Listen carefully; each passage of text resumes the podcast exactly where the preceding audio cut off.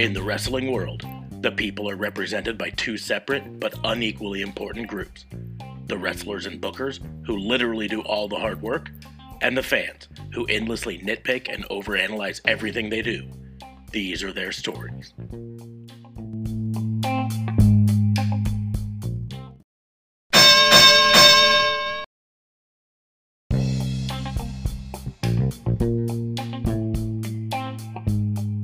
Welcome to Raw and Order, the wrestling booking unit, the only wrestling podcast on the planet that nitpicks everything that happens in the wrestling world, but in a nice way, most of the time. I'm I'm gonna say that we're not the only ones to do that. Sure, most of the other places get a little mean. We we try to keep it nice. I don't know. Define nice before I get too in depth here. Because um, I, I don't think coming. Yeah, I, I don't think we've ever said uh, it's stupid um, or I guess I did say they should feel bad about the Bobby Lashley Lana thing. So I don't know. That's what I said most of the time. It's a bad storyline because it's a bad thing to do. Most of the time. Anyways, I am Officer Mark Smart, and I'm joined by my partner in crime, fighting District Attorney Vincent K. Fabe. What's going That's on, me? man? How are oh. you? Oh, I'm. I'm. Your your Conrad impersonation's getting pretty good. Yeah, funny. I haven't had a chance to even listen to Conrad in the last week, so I'm behind. It's the worst when you don't have time. Yeah. To, I mean, there's been so much wrestling that there's not time for wrestling. Isn't that wonderful and yeah, terrible it's, it's time? It's it's it's a great problem to have, I guess. But anyways, so, uh, just to introduce people to the concept, if you haven't listened before, uh, every episode we go over the air quotes crimes in professional wrestling over the last week or sometimes the last 40 years. Um, we try to keep it lighthearted and mostly positive, hence the intro, um, because there's already a lot of negativity in uh, the wrestling world, and we would rather highlight the good stuff most of the time than nitpick over the bad stuff. But um, this episode's going to be a little bit different because we've got NXT Takeover and Survivor Series this weekend. So uh, we're going to do predictions for those instead of a couple crimes at the end. But. Cool. Uh, but at that point, I think we just kind of get straight into it. I think DA Fabe went first last week, so it's my turn this week for crime number one.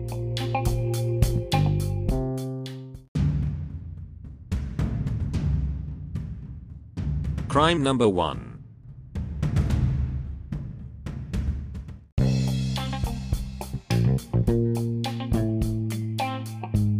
WWE is being charged with pulling out all the stops with the invasion of NXT and finally beating AEW in the ring, Just not in the key demos that they're hoping. Yeah, I mean, uh, good job to them to get 80 year olds to tune in. Yeah, and that's the deal is like i mean in the end here here's the deal. We're we're applauding them because they did finally beat AEW in the ratings and that's a big deal for NXT to finally uh, pull ahead in the ratings. I don't think it's gonna last. Um, NXT was by far the better show this week overall but it was the better show due to storylines and stuff that they won't have next you know? Yeah and, and well, I, and I mean, here's the deal. At the end of the day, at some point, Chris Jericho is going to have to not be able to pop a little, drink a little bit of the bubbly after a match because it. it I mean, he's going to have a he's he's going to lose the title, mm-hmm. uh, and then it's really going to elevate several of the other people that we've been so desiring to see in AEW. Um, and, and, and, and, I don't fault them for still having the title on Jericho. I no, really don't. No, you and I both said when they put the title on Jericho, he should have a fairly long run. Not yeah. necessarily uh, CM Punk long, but no, but months. But better, least but yeah, anything would be better than than he he he shouldn't have a uh, uh, mankind or Mick Foley run. That's too short. But so in the end, and and I do also want to point out that even though I agree NXT was the better show top to bottom, uh, AEW had some phenomenal matches. AEW had some some great segments. I was really impressed with the Britt Baker Hikaru Shida match. Um, that was one that they they pulled out, and I I'm really excited for Hikaru Shida. I I uh, hope they treat her well. I think she's phenomenal in the ring. Um, and and Britt Baker actually performed at a higher level than she has recently in that match. Um, and so so I, I did like that, but but in the end, the matches that they put on on NXT overall and the storylines they put on were a better show. Um, yeah, well, but it, even though the, I, I really want to say the overarching storyline is undeveloped every year, and we mm-hmm. talked about that a little bit. So, and that's my uh, point is next week when they no longer have the Survivor Series invasion storyline going on, because you know they're just gonna forget about it next. You know, it's not yeah. something that continues after Survivor Series. Uh, it doesn't matter who wins Survivor Series. We're not going to hear anything about it again for about 11 months. Correct. And Correct, then yeah. they're going to bring it up again. But in the end, uh, NXT got uh, about 916,000 people watching it, and AEW got 893,000. Now, keeping in mind that uh, Nielsen ratings uh, margin of error is about 10%, in reality, that really means that they were they're basically neck and neck. They're as neck and neck as they come. Yeah. yeah. Yeah. But the key demographics are the ones to to really look at. And the, the overall demographic, 18 to 49, uh, NXT got uh, 0.30. Um, AEW got a 0.39. So AEW won that key demographic. Um, and if you go to even the better demographic, the one that most people really would focus on, the 18 to 34, uh, NXT got a 0.19 and AEW got a 0.33. So AEW darn near double on the 18 to 34 demo. Um, well, and you know, also uh, about the only one that NXT beat them on is the 18 to 49 female demographic was slightly higher for NXT, um, which can make sense. NXT does have the more developed female roster and everything. Um, and then the 50 plus demographic. Uh, yeah. uh, NXT is a 0.40 50 plus, and AEW is a 0.29. But um, your your 50 plus audience as a whole is the audience that was the 18 to 18 to 34 in wrestling t- in wrestling's television heyday. Um, I'm not going to say this is the heyday. I, I, would I would absolutely say in terms of quality, uh, we actually get better matches now than we got back then. We had better storylines back then. Um, but in so that that audience is the one that still maybe tuning into Raw on occasion. They're still maybe tuning into SmackDown on occasion, mm-hmm. um, and they're going, "Oh, there's an invasion." Oh, and let's be honest about this: Monday Night Football's kind of been garbage recently, mm-hmm. um, and so Raw's going up against a weaker weaker television um, competitor this season, and NXT is getting exposure on Raw right now. Um, it was a lot of luck that came together for NXT to win that. Yeah, well, and a lot of luck, and and just a lot of like like I say, I mean they had to bring in literally the big gun. Um, yeah. you know, yeah, I mean, having Becky Lynch wrestled on NXT. Mm-hmm. So. Yeah. Seth Rollins, who they think is their superstar, wrestled on NXT. Yeah, know? the number two guy in the company behind Roman. So yeah. So I mean, they really had to pull out all the punches, and and they pulled them out hard. Like you said, Becky Lynch wrestled. Uh, they had the revival wrestle. They had uh, Seth Rollins, as I mentioned. I I think uh, I don't have the. I should pull up the full card, um, because I, I, don't have the full card for NXT uh, results done. But I think if I remember correctly, there were there were eight matches, and five of them uh, featured Raw or SmackDown superstars in them. Uh, yeah. and and that's that really says a lot about what they had to do to uh, to get this that. win. Yeah. Is is literally bring the big dogs into the ring. Now it was super fun to see Rhea Ripley versus uh, uh you know Becky, Becky. Lynch, the man, in there.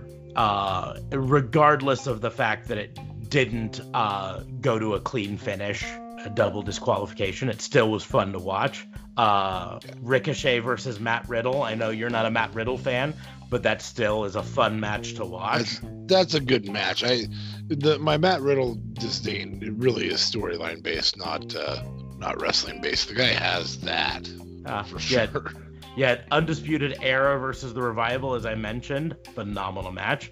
Uh, one of the few matches that didn't feature a, a quote unquote main roster star, Kay Lee Ray versus Dakota Kai, uh, but still a great match overall. If you asked Tommaso Ciampa, that match actually featured only main roster stars. Yeah, yeah, Ciampa would say that. Yeah. Uh, now there was a cool moment uh, during that, or after it, I guess, uh, when uh, Team NXT, Team Raw, and Team SmackDown of the women uh, got involved, and uh, and they they um they had this moment where uh, uh, you had uh, Kairi uh, in the ring, and she looked over at her former NXT tag partner, Io Shirai. And keeping in mind when they were tag partners in NXT, they were both faces, and now separately, they are both heels. Uh, but they kind of looked across at each other, and and it was kind of a cool little moment of oh, like recognition. But do I hate you? But I'm a bad guy, and you're a bad guy, so maybe I, I don't hate you. And then Yeah. uh, the ladder match, Adam Cole versus Dominic Dijakovic, which those are good performers. So I mean, it Who? was a good performance overall. Who was And- in the fir- Who was the first name you said there? Oh, yep. I'm sorry, I forgot. I didn't use his full legal given name. Right. Adam Cole, Bay Bay there we go. Thank you. I just I was abbreviating it for brevity. but you said Dominic Dijakovic. Yes. Okay, fair that- enough. Because that's his stupid given. I really wanted to say Donovan Dijak because that's his real name, and no one can ever convince me otherwise. well, it's definitely the better performing name. But but in the long in the grand scheme of things it was still a great show and aew did a lot of great things and i enjoyed aew and i'm uh, more excited for next week's AEW than I am for next week's NXT, mostly because I know next week's AEW will have uh, a lot of interesting storyline matches, and next week's NXT will be kind of a clean slate. You know, let's forget all about the Survivor Series and and go back to the same old, same old sort of a thing. Yeah, yeah. Well, I mean, if, if we take into account, and this is without looking at the cards for the last three or four weeks, what storylines can we know are going to occur between? We'll even give it uh, the extra pay per view, so we won't give it just till the next till the next pay per view, which I think is TLC. Is that right? Uh, yes, I think so. So it's either TLC or Extreme Rules, which are pretty similar. But um, so if we give it two pay per views from the end of Survivor Series to uh, Royal Rumble, um, which again doesn't is more of a building pay per view than it is a um, completion pay per view.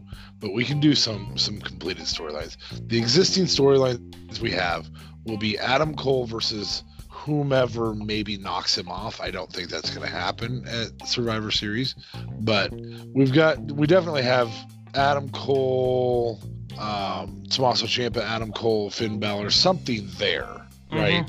Um, we have Becky Charlotte, who are still bitching at each other on the regular basis, so that's probably going to happen again. I would assume before Royal Rumble or because of Royal Rumble. Um, I don't really see a whole lot of other stories. I, I don't know that they can carry the Daniel Bryan versus uh, Fiend thing out very far. Um, maybe they will, maybe they won't. I don't know. Um, I don't think you can. I certainly don't think you can carry out Rey versus Brock that long uh, without having it be Cain Velasquez again versus Brock mm-hmm. or something.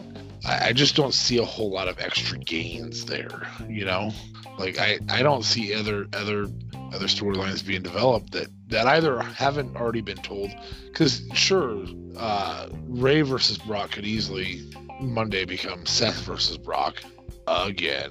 Mm-hmm. Um, you know, it, it's just kind of boring right now. I, I, have to agree. You look past Survivor Series and you go, they have to build a ton of storylines before a a physical assault pay per view, one that is about how you how you injure other people. Where they're going to talk about how to injure other people. Well, and so much of that comes down to we've talked about WWE's lack of long term booking for a long time and and that's a perfect example of it like the problem with these themed pay-per-views are you find yourself having to shoehorn a tables match into a storyline for no real yeah. apparent reason you know tables matches used to come out of of the storyline really know? they came so, out of the dudleys well yeah but it still was storyline based it was so and so and so and so were fighting the dudleys and it would eventually come to the play, point where the only way they could settle it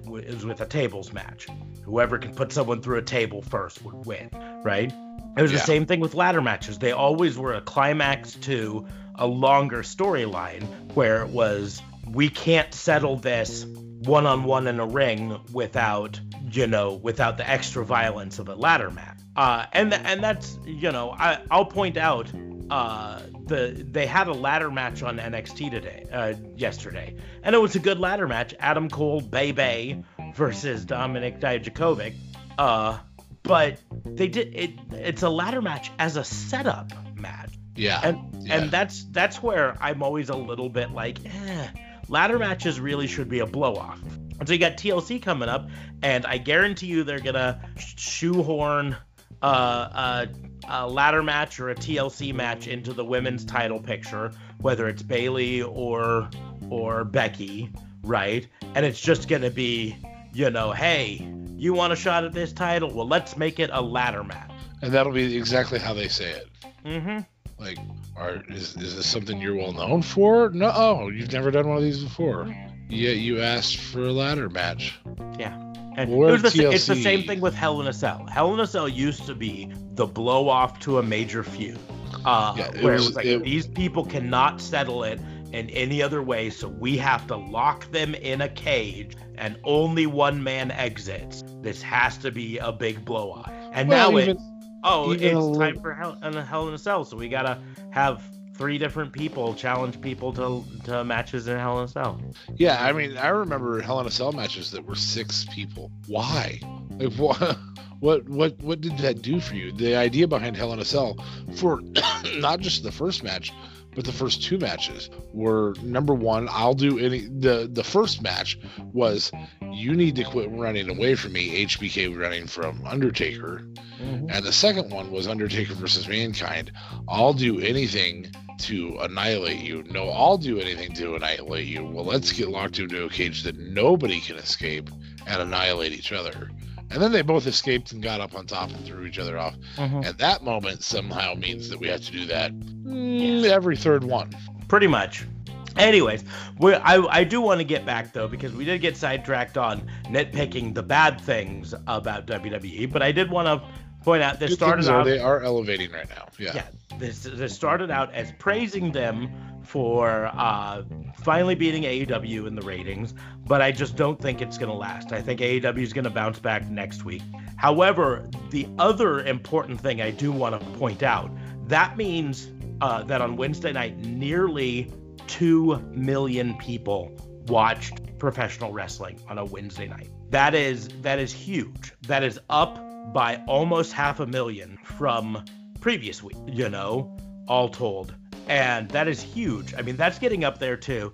Wednesday night is getting almost as good of total viewership as Monday Night Raw, right? Mm-hmm. That's yeah. a big deal. Even though it's split between two companies and and and competing, that still means almost two million people took a Wednesday, Wednesday night out to watch wrestling, and that's huge. Um, and I think it's only going to get bigger. And you know, AEW um, had a slight dip this week, but it's it's only fitting for a, a dip to come the week after a, a major pay per view.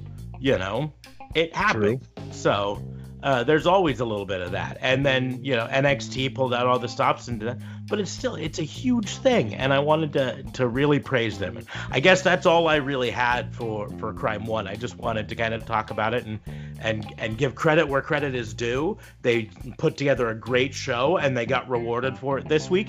Um, here's hoping they can figure out some way to continue to make it last. Well, paying the, the audience at Full Sail would be a good start to that because that's part of why it's so easy to invest in the in NXT is that is the best audience you will see. Yes. The tough thing is it's the best audience in terms of individuals, but it's so small Yeah. that there is a an appearance uh, to it where when you turn on the TV and you see AEW and it appears to be a sold out arena, and then you flip over to NXT and it's a sold out college auditorium, you know? And, and I'll give you that, except for the fact that we've been to a live event together. Um, and we know that there's ways to make things look sold out when they're not sold out. And Full Sail is legitimately sold out. And they're louder than Lincoln was. I, I agree. That's why I said appears to, but that's that's still a vision thing. When someone someone turns on the TV and sees that, it's something that they're gonna think about. Now, I also have seen pictures from this last AEW um, event, and it was pretty darn close to sold out. Like even Yeah, it- hard it- that wouldn't surprise me. They aren't going. The here's the the big thing is they aren't going to. Um, they aren't going to twenty and thirty thousand person arenas. I mean, uh, They're being uh, smart about it. the arena we went to in Lincoln, uh, Lincoln, Nebraska, just so everybody knows we are from Nebraska. Um, but the arena we went to in Lincoln holds 22,000 people. Um, and there were 10,000 there, 10 to 12,000 there. Um, the largest arena in Nebraska that would be indoors in Omaha holds uh, what what does Qwest or whatever it's called now hold 33 tops. TD Ameritrade. I think it's about that. 30 to maybe 40. Soon to be the Charles Schwab Center, but we didn't Yeah. we're not going to talk about business stuff. Uh, anyway, so yeah, I mean, 30-ish, um, and that that competes rather solidly with most of your indoor arenas in the country that aren't giant domed football stadiums. So I would venture to guess most places they're selling 15,000 seats. Just get the arena that has 15,000 seats Yeah.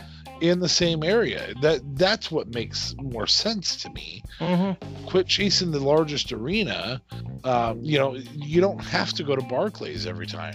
Well, Oh. and there's another side to it. If you book a slightly smaller arena, that then uh, means when you sell out, ticket demand is legitimately sold out. That creates an uh, opinion in the customer's mind of premium, right? Yeah. So the next time you come, they're gonna think more like, "Oh, last time it sold out, I better get tickets." Whereas if you've got a twenty thousand seat arena and you only sell fifteen thousand of those seats, Uh, if I'm available that night, I'll go. If I'm not, I'm, it's fine. so You know.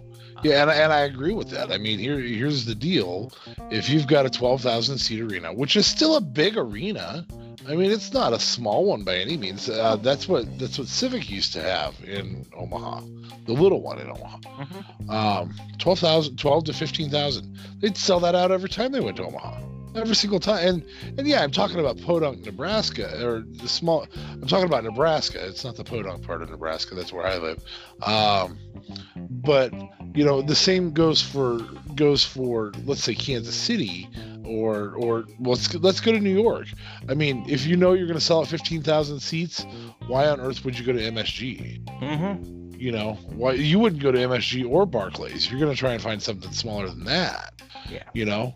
Um, if 15000 is really your number right now it's okay to i understand the barclays is your thing. I understand msg is your thing. But sometimes you just have to own the fact that that you're not in the 90s anymore get a smaller arena and work back up to Barclays and MSG.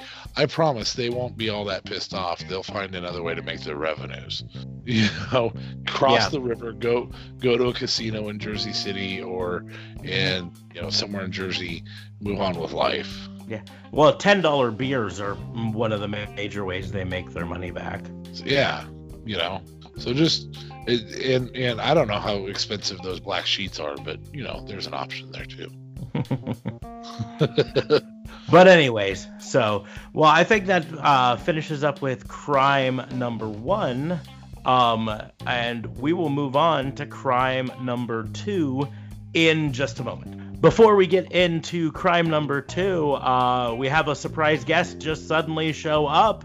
Uh, he's uh, been a guest on this podcast a few times before, both on the fantasy booking and then on last week's wrestling booking unit. Host of Real Talk Radio, Justin LeBlanc's joining us. Surprise, surprise! I am here. I knocked at that door and you guys opened, and it is a very special weekend. What is going on, guys? Not too much. We just uh, just did crime number one where we uh, talked about WWE actually beating AEW in the ratings for NXT yesterday, but not in all of the demos that they really want to. So it was kind of a uh, double-edged sword on that. Exactly. Is that really a surprise, though?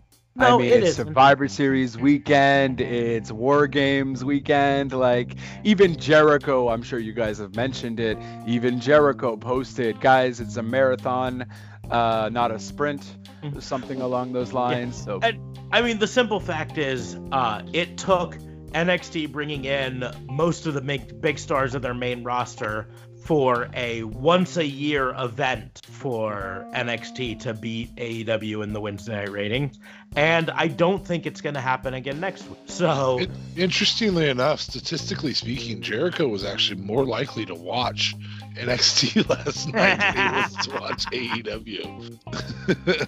Sorry. I actually and, missed. I I still have to catch up on AE Dubs. I got home late yesterday didn't catch it. So apparently the main event was good. So I'm looking forward to doing. I'm just happy as a wrestling fan, guys, because NXT tonight was. I say tonight because in the I don't have the U.S. network, so I can't watch it live. So I watch it on the WWE network the night after, and what a show! Yeah, it was a great show, and it it was the better show, and we mentioned that it was definitely the better show. Not to dog uh, AEW, I really enjoyed AEW, uh, but NXT was the better show, so it deserved to win. I agree, but um, but I think it, you know it's kind of like they won on this one special night, and then next week I bet you it goes back to uh, AEW winning. However one of the things I was pointing out is we still got almost 2 million people watching wrestling on a Wednesday night. Yeah. Uh, and that's that is a huge thing. Regardless of who won between the two shows, it is still a huge thing that we had nearly 2 million people watching wrestling on a Wednesday. Yeah, it's just flat out a win for yeah. for all yeah. of wrestling. And honestly, even if WWE beats AEW next week or NXT beats AEW next week, does it really matter? This is good. This means that WWE is changing it up because they have to. Yep. You know, so this is a good thing that's happening. Who's going to win the war? Does it really matter? We're winning. The wrestling fans are fans. winning. So I'm happy. But so on that note, we will move on to crime number two.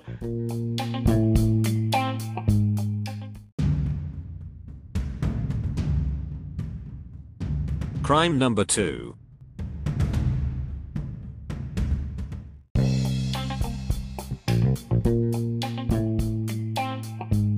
Da Fabe, what you got for him? Well, I, I, I was I was on the negative side of things a little bit here.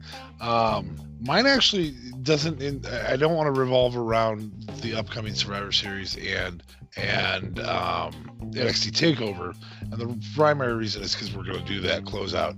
So one of the things I noticed recently um, that that's kind of become a frustration for me is as of late the product that's being put out is better watched in highlight than it is in in live mode. And the reason I bring that up, last year um, at Evolution, which was just before Survivor Series, uh, we had what was the 2018 match of the year uh, in Charlotte versus Becky in the last woman standing match or last one standing, I think is how they need to go with those now. But, um, and it just popped up in my news feed. And so the highlights are the stronger entertainment than the actual story and tuning in live.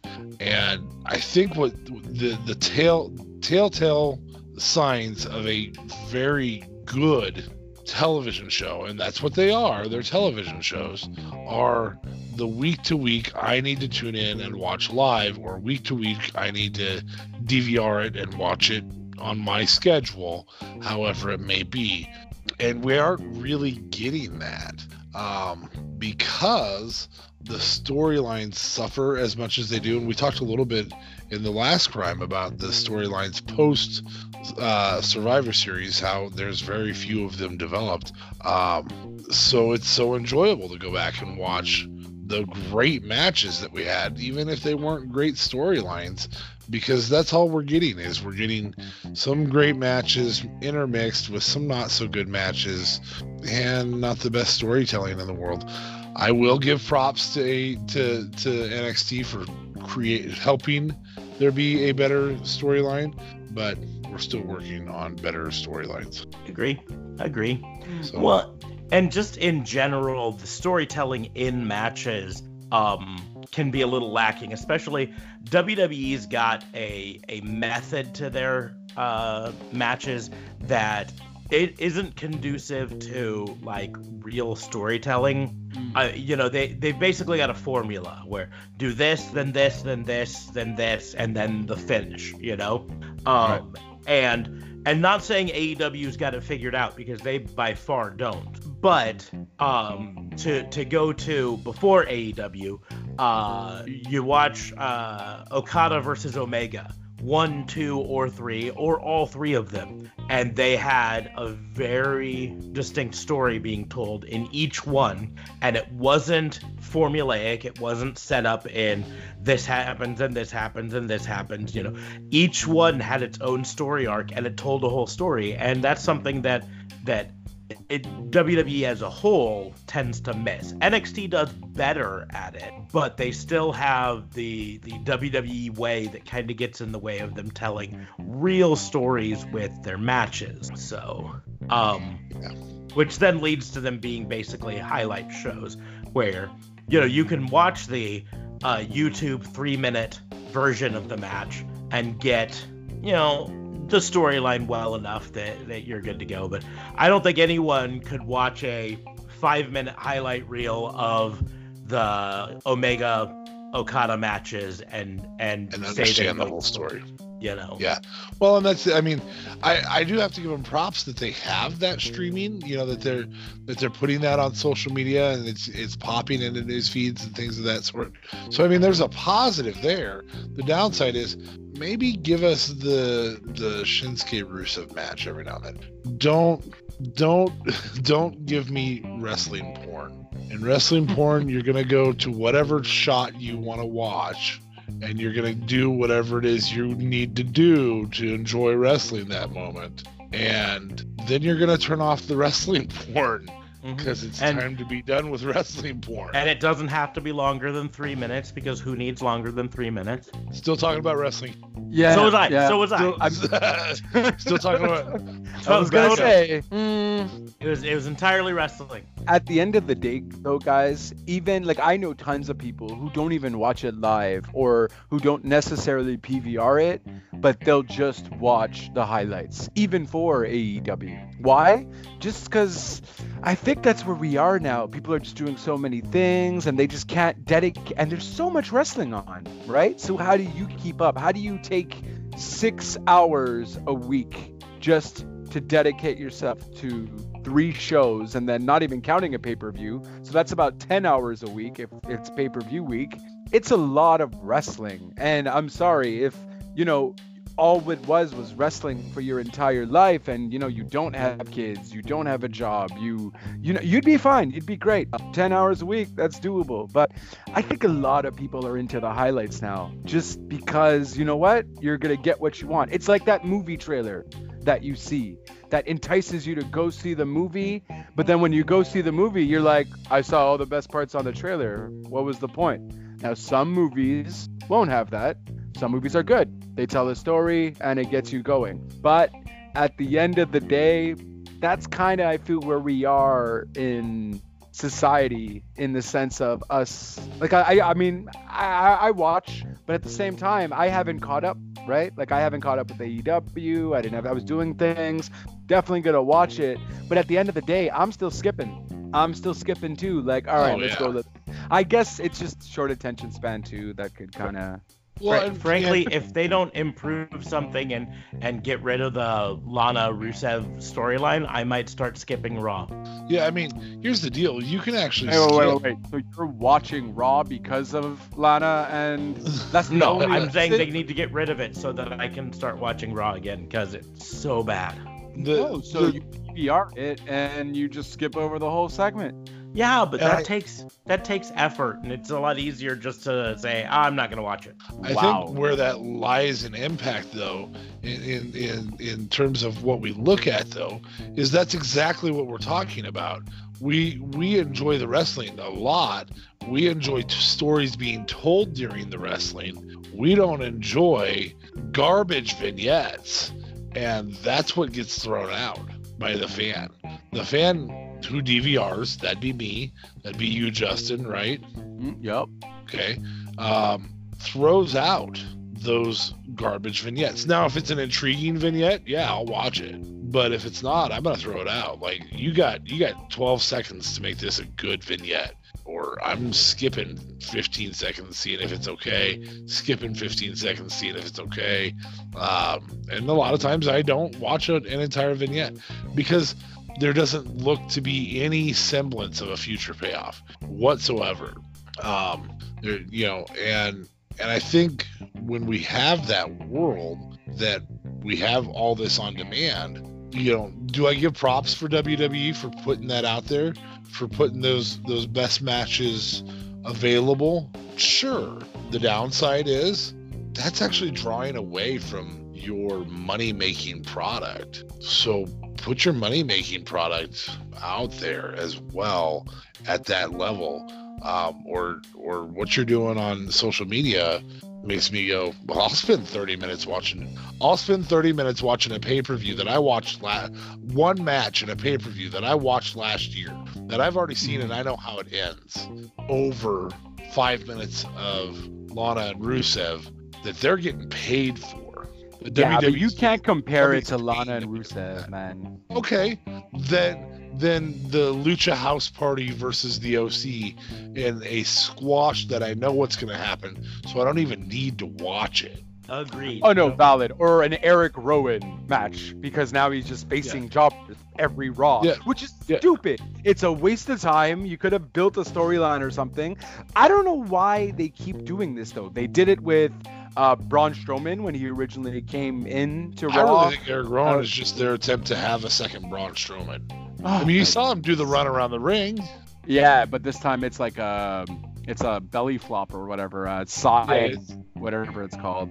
but it's still running around the okay so cool you did a cross body block it's still just a run around you know you- you're like trying to duplicate him but hey we made it a little bit different like i don't know i agree I- with you on that Yeah, they just don't know like and but honestly though, I just feel but that's why AEW is doing well because they're just a bunch of spots. When you even watch their even their free free their free social media stuff is unique but it's spot fest. That's all it is and that's why Yeah. people cuz it's just oh wait, I'm going to lose interest, but then I see another flip and then I see another move and then you know, it piques your interest, but it's just spots. It's spot fests. That's all it is. But at the end of the day, we're also going to get bored of that too.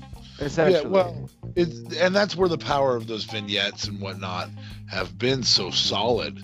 Um, in AEW recently. That's where a good quality vignette in WWE turns out great, but there's just really bad vignettes too, and it, Right. it's al- it almost makes you think: do do you listen to the script be read beforehand? I mean, no, this is no, they don't. That's the answer. Yeah. obviously, yeah. Well, can you explain to me what's a good vignette that's happened in WWE recently? Uh, it's gonna take me a minute. That's what I'm saying, though. There hasn't been. You know, well, they opened pretty solid. That that banter, um, and and they're annoying, and um, the voice of one of them, and I think it's Billie Kay, um, is incredibly excruciating to the ears. But that open on Monday That's wasn't bad. I I would say part of the reason the vignettes on WWE main roster shows uh, fail so much is that they're written for an audience of one, uh, not an audience of million. Oh, and I hey, say that because they're written entirely to please VKM, and if he likes it, then it gets on the yeah, show. Um, and Right. and I think you know AEW's vignettes, uh, while they're still you know working out some kinks in it, I I can tell you the um the the one a couple weeks ago when Chris Jericho was interrupting Cody from up in the the booth and Cody and his friends ended up going up and storming the booth and eventually a big fight breaks out. That was well written, well Mhm. planned out, and it was written for the fans, not for Tony Khan, you know. Uh, It was written to tell the story, not to please a single person. And that's part of where the problem lies with WWE right now is that all of those writers know that to keep their job, they they don't have to please the fans. Uh, they just have to please Vincent Kennedy McMahon. And all reports have it that he absolutely loves the Rusev Lana storyline right now. So of course they're going to continue to Mhm. That being said, it also gets 2 million views on YouTube. So that's it. Yeah. Uh, so One of blame those views was those mine two million from last fans for that. So Yeah. the other thing the other thing to to say is again mad props to WWE for having the the the the understanding that sometimes it'll bring somebody back if they see a really really great match that they remember from before because it did suck it sucked me in today and I watched 30 minutes of wrestling when I really needed to be watching 30 minutes of other wrestling um Well, and But- the other thing with it, not only did it Which suck me match in was this? It was the Charlotte. It was the Charlotte Becky match from, from last year, I uh, from last year at Evolution, Oh. the last woman standing match. That yeah, the with the power top rope power bomb through a table to finish it. I mean, how do you not? I don't remember. Yeah. You know, But I mean, in the end, the one thing that it also did was uh, make you step back and say, why did they not do another evolution? Well, that's They still had- kind of in the and it- works. it absolutely did that to me. Yeah, they had potentially the best match of the entire year, like you said. Um, and to this I think it year, got the Slammy for it, didn't it? The WWE award for it. I'm I'm not even sure, but The WWE put that it was match of the year for 2018 on their Yeah. own. on their own on thing, their own- then yeah, match of the year. basically. But but that's the deal is they had match of the year, and then the next year they go, nah, we don't need to do that. Yeah, and what most fans called the one of the top three pay per views of the year. hmm I called it the best pay per view of the year, but I can It was probably my favorite in the year. So. So, But yeah, The, no, uh, I get it. so yeah, I mean, as a whole, uh, you know, I, I was gonna issue another crime. Um, I was gonna issue a crime for overload um, for Survivor Series. However, we haven't seen how Survivor Series is gonna be done this time. Um, I cannot fathom that the Survivor Series matches won't have 30 second matches. Well, how many matches are we in second right now? How many are have confirmed? For eight or- Survivor Series, eight, I believe. Eight. 8 Mhm. total matches confirmed. And who knows, they might somehow or another pull another one out tomorrow night. They've been known to do that. And that's Or- a four hour pay per view. Or Guys, I don't I know, say two more is coming up. Before The show. I say two What's more is coming up. I say two more. There's going to be one more announced on SmackDown, and then they're going to randomly announce one after War Games for it to go to actually uh, on problem with that Survivor Series. two of those matches should, and, and I wasn't trying to, to bring up this crime because I, I was going to allow it time to find out if, if a crime had been committed yet or not. But Hmm. two of those matches have to go longer than 30 minutes. Mhm. There's 15 people in those matches. That's is- If I- we have sequential two 30 second roll up, 30 second roll up, 30 second roll up, 30 second roll up, that's still a seven and a half minute match for garbage. I mean, with eight matches, if the two Survivor Series matches are 30 minutes long, let's just say they are, right? That's already an hour, plus the build up beforehand is going to be about half an hour combined, at least for both of them. So that's an hour and a half out of the four hour pay per view in those two matches alone, right? Then Hmm. Keeping in mind. okay, that- not great. Those matches need more time. but then keeping in mind that uh, of the remaining six matches, you've got uh, one, two, three triple threat matches, Hmm. um, which which need to be 15, 20 minute long matches. Yeah, because of the of the broken up near falls. Yep. Yep. So there, And there's you know what though? There's another hour and a half out of there. So now you're at three hours, and you've still got three matches to go in that last hour. I think eight matches for for this setup is probably where they need to be. I think it's I think it's too high. I, I think- think, it's I- gonna be five hours, guys. I'm feeling like it's gonna hit five hours or something, because unless the Survivor Series matches are really short, and The ol- because honestly, they need they need the Becky Lynch, Bayley, Shayna Baszler to be long. They have to. They that's really have. And the Fiend matches, yeah, for sure. And also that's the kinda my match, point. I feel like it's gonna be long too. I, I don't think they need to add any more matches. I think eight matches is is the maximum. But the only thing is, I'm looking at it, and there's none of these that scream out pre-show, kickoff show. So if they're gonna add matches, I bet you I wouldn't be surprised if they announce a couple matches that are just kickoff. And you know Okay. what? I feel like December the Survivor Series match? women's elimination match is going to be on the kickoff for some reason. What a terrible decision. That would be a That will, that would piss off so many fans. Yeah. The women's the women's product is the elevated product for WWE right now. Or or you know what? I don't know, man. Like I feel like they're going to ruin it with something because I feel like one of those Survivor Series matches is going to have to be on the kickoff. There- Just there's because, gonna have to be or something. AJ versus Shinsuke versus uh, Roderick Strong, which would be messed up. Yeah, But- that one I could be put there. Yeah, I could see it, but like I said, none of them scream out. Like the, there's not a cruiserweight championship match that just screams out, "Put this on the pre-show." Um, so There's Well, not Lucha House Lio Party. Rush versus Angel Garza is apparently going to be for the uh, in the well, not confirmed, but it's rumored that that's going to be on the pre-show for sure. Yeah, Lio Rush. that's because they haven't Garza. officially announced it. If they do announce it, yeah, it's going to be on the kickoff. That being said, um, Great match to have actual show.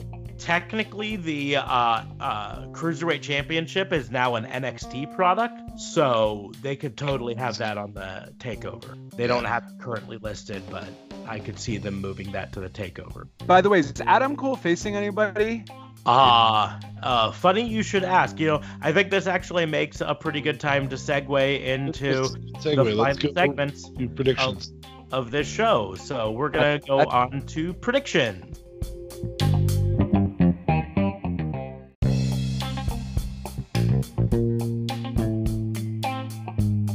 Takeover predictions.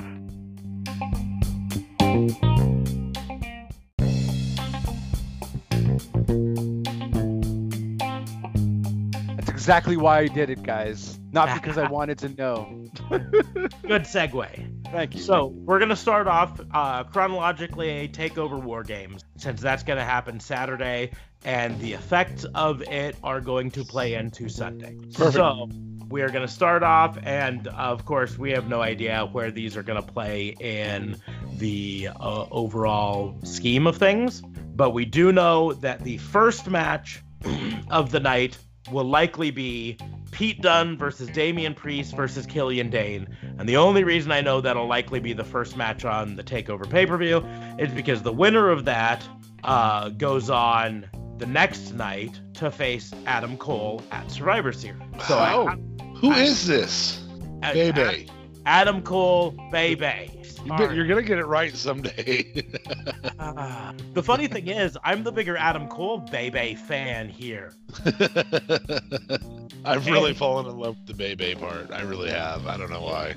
Uh, my wife thinks I'm crazy, but I really love the boom part in in his entrance. It's so silly and cheesy and stupid, but just he stands there and he waits for it, and as soon as it hits, he thumb to it, you know, boom, and the whole crowd just Boom. loves it. And I, Yeah. I'm one of them. So, um, so Pete Dunne versus Damian Priest versus Killian Dain.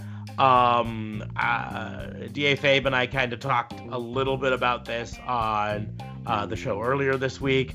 Uh, but like I, I just suspicion that they've got plans for uh, Pete Dunne versus Killian Dain to continue. Um, so I think they're gonna have Damian Priest be the winner.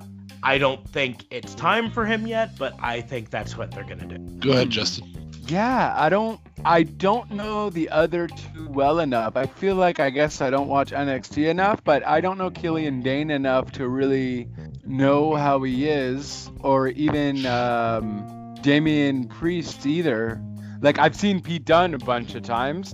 I feel like it's not going to be Pete uh, Pete Dunne though cuz I feel like that's just going to be a squash match. He's an amazing wrestler, but I just feel like he's not going to take it. I feel like whoever faces Adam Cole might get the one up. Bay Bay. Bebe. Yeah. My bad, baby. Excuse me. Sorry. Go on. Sorry, we don't mean to interrupt. no, but that's it. So just for that fact, I'm um, I, I just don't know the other two wrestlers. So I has any of has any uh, has any of these guys had a little response with Adam Cole recently on NXT? Has there been any kind of because I don't think anything happened with Pete Dunne and Adam Cole in No, as of right now, none of them have really directly uh interacted with Adam Cole, baby. So, sorry. Yep. so um, Killian Dain used to be a member of Sanity, and then Yes. after Yeah, they brought yeah. him up to the main roster and didn't do anything with him, and then broke up Sanity for no damn reason, uh, and then sent Insanity Alexander right there. Wolfe back down to NXT UK. They put Killian Dain down to regular NXT, but he's he's a big brute guy from Belfast. Uh, Mm. He's he he was Eric, but at the end of the day, he was Eric Young's bitch. Yeah. Well, that's the. I mean, he he was insanity. He was the muscle, the dumb muscle. guy. Yeah. Okay. Now I'm remembering. Chubby guy he was. looks I remember a little him bit in like Otis on steroids. Yeah. Or um, Yeah, which, that's which actually a very valid. or whichever one of the the Viking Raiders is the chubbier. one. I can never remember their new name. Yeah. No. Eric, Eric and Ivar. Eric and I don't know. Ivar. I just don't know which one's Eric or Ivar. Um, interesting thing, uh, Killian Dain is actually married to Nikki Cross. So um, everyone's giving WWE all this credit for keeping all the couples together on Raw and SmackDown, but they apparently did not care about uh, Nikki Cross and Killian Dain. Well, they're they're just NXT. It doesn't matter. They're, Eh, you made him them become main roster. All right. That's it, and So- it's not like you're a Charlotte Flair either, right? Like Charlotte Flair is not going to create a hissy. Uh, Nikki Cross is not going to create like a little hissy fit compared to what Charlotte Flair would do, you know? uh, no one would really listen if Nikki Cross did, whereas Charlotte Flair. Exactly. So who do you Charlotte got? Flair says I want Andre here. Uh, Andrade here. It happens. Pretty much. So you, so who you thinking, Justin? Um, honestly, I'm just gonna go with Pete Dunne. I just he's I think he's a phenomenal wrestler, and I know more about him than the other two. So by default, Pete Dunne. Cool enough. On to Fabe. I'm gonna go ahead and say so. Um, solidly, uh, this is still Triple H's show, and because it's still Triple H's show, um, I I can in no way, shape, or form endorse not a better build to a storyline. Um, I really, really enjoy Damian Priest matches. I like the dark characters. We've already talked about this a little bit. Um, in several episodes we've mentioned that sometimes, especially dark characters, but sometimes characters don't have to be after a title. Um, and I think that's a very reasonable move for him. Um, Killian Dain is also kind of a dark character, brawler. He might want some gold, but doesn't make a whole lot of sense. Pete Dunne's been there, done that, had the gold, um, and it's kind of an ultimate overcomer story with him taking on two very large men. Um, I got to go with the bruiserweight. I'm going to go with Pete Dunne. Um, I, I, have him. I also think you get a better. I, I, think you get a better NXT Championship match out of him with Adam Cole Bay Bay, uh, and now, it allows Mr. Bay Bay to come out pretty clean and have uh, a setup for Tommaso Ciampa or Finn or any other. Uh, you know, you got Dijak, you got uh, Keith Lee. Whoop whoop. Um, I almost forgot his last name too. Whew.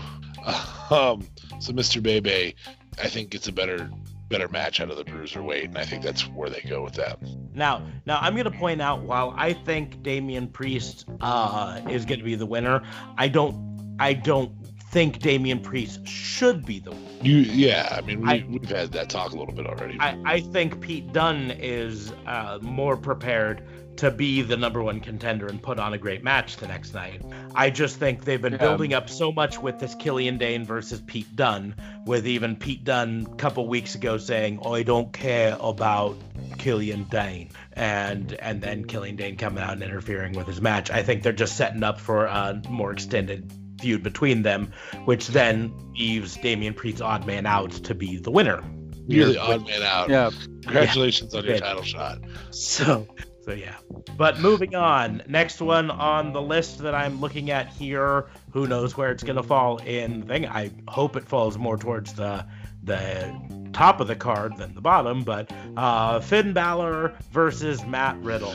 Uh, let's go with the first. I tried. Sorry, I tried to mute while my cough was coming, but I can't stop them. Nope. You done failed. Um, all right. Yeah, I know I failed badly, miserably. Um, I failed so bad that I failed almost as bad as Matt Riddle's gonna fail. Finally, I get to see him lose. Thank heavens. And we get a Finn Balor Finn Balor victory. Um, starting off what looks to be maybe a Balor takeover of the Undisputed Era. I don't really know what's going on there. There's there's definitely an agreement there, but we don't know where it's going. Mm-hmm. So yeah, um, hands down, Finn Balor wins this match. Um, Matt Riddle has shown enough of himself that uh, that fans are are still with him. Um, this character Finn Balor has not had a match yet. Heel Finn Balor has not had a match yet. And I understand that Finn Balor has had matches, and I understand he's very over already. Um, but at the end of the day, you cannot have bad guy heel come in and lose a match this early. Um, we said the same thing about about the Fiend. It's definitely got to be the case with Finn Balor. So I'm going to say Finn Balor wins. Okay, what you got, Justin? Yeah, you know what though? But he can afford to lose because even if he does lose, people are still gonna respect him. People aren't gonna think he's a jobber now, and so on and so forth. Matt Riddle's already pretty popular, but why not make him look even bigger by making him beat Finn Balor and then one of the Undisputed Era people making the cause of Finn Balor losing, thus creating an Undisputed Era, era Balor food? No? No? You're not seeing it? No, not seeing it. But okay. I see it, but so you're like saying it. Riddle. Riddle. Oh, bro. Okay. It's it's definitely gonna be Balor. Uh, bro. I'm, I'm of the same mindset as Da Fabe. Uh, uh, this Finn Balor has not had a match yet. Yes, Finn Balor has had lots of matches on the main roster and lots of matches in NXT, but it wasn't this Finn Balor. It it wasn't the the, the Prince. Prince Devitt Finn Balor. It wasn't the heel Finn Balor.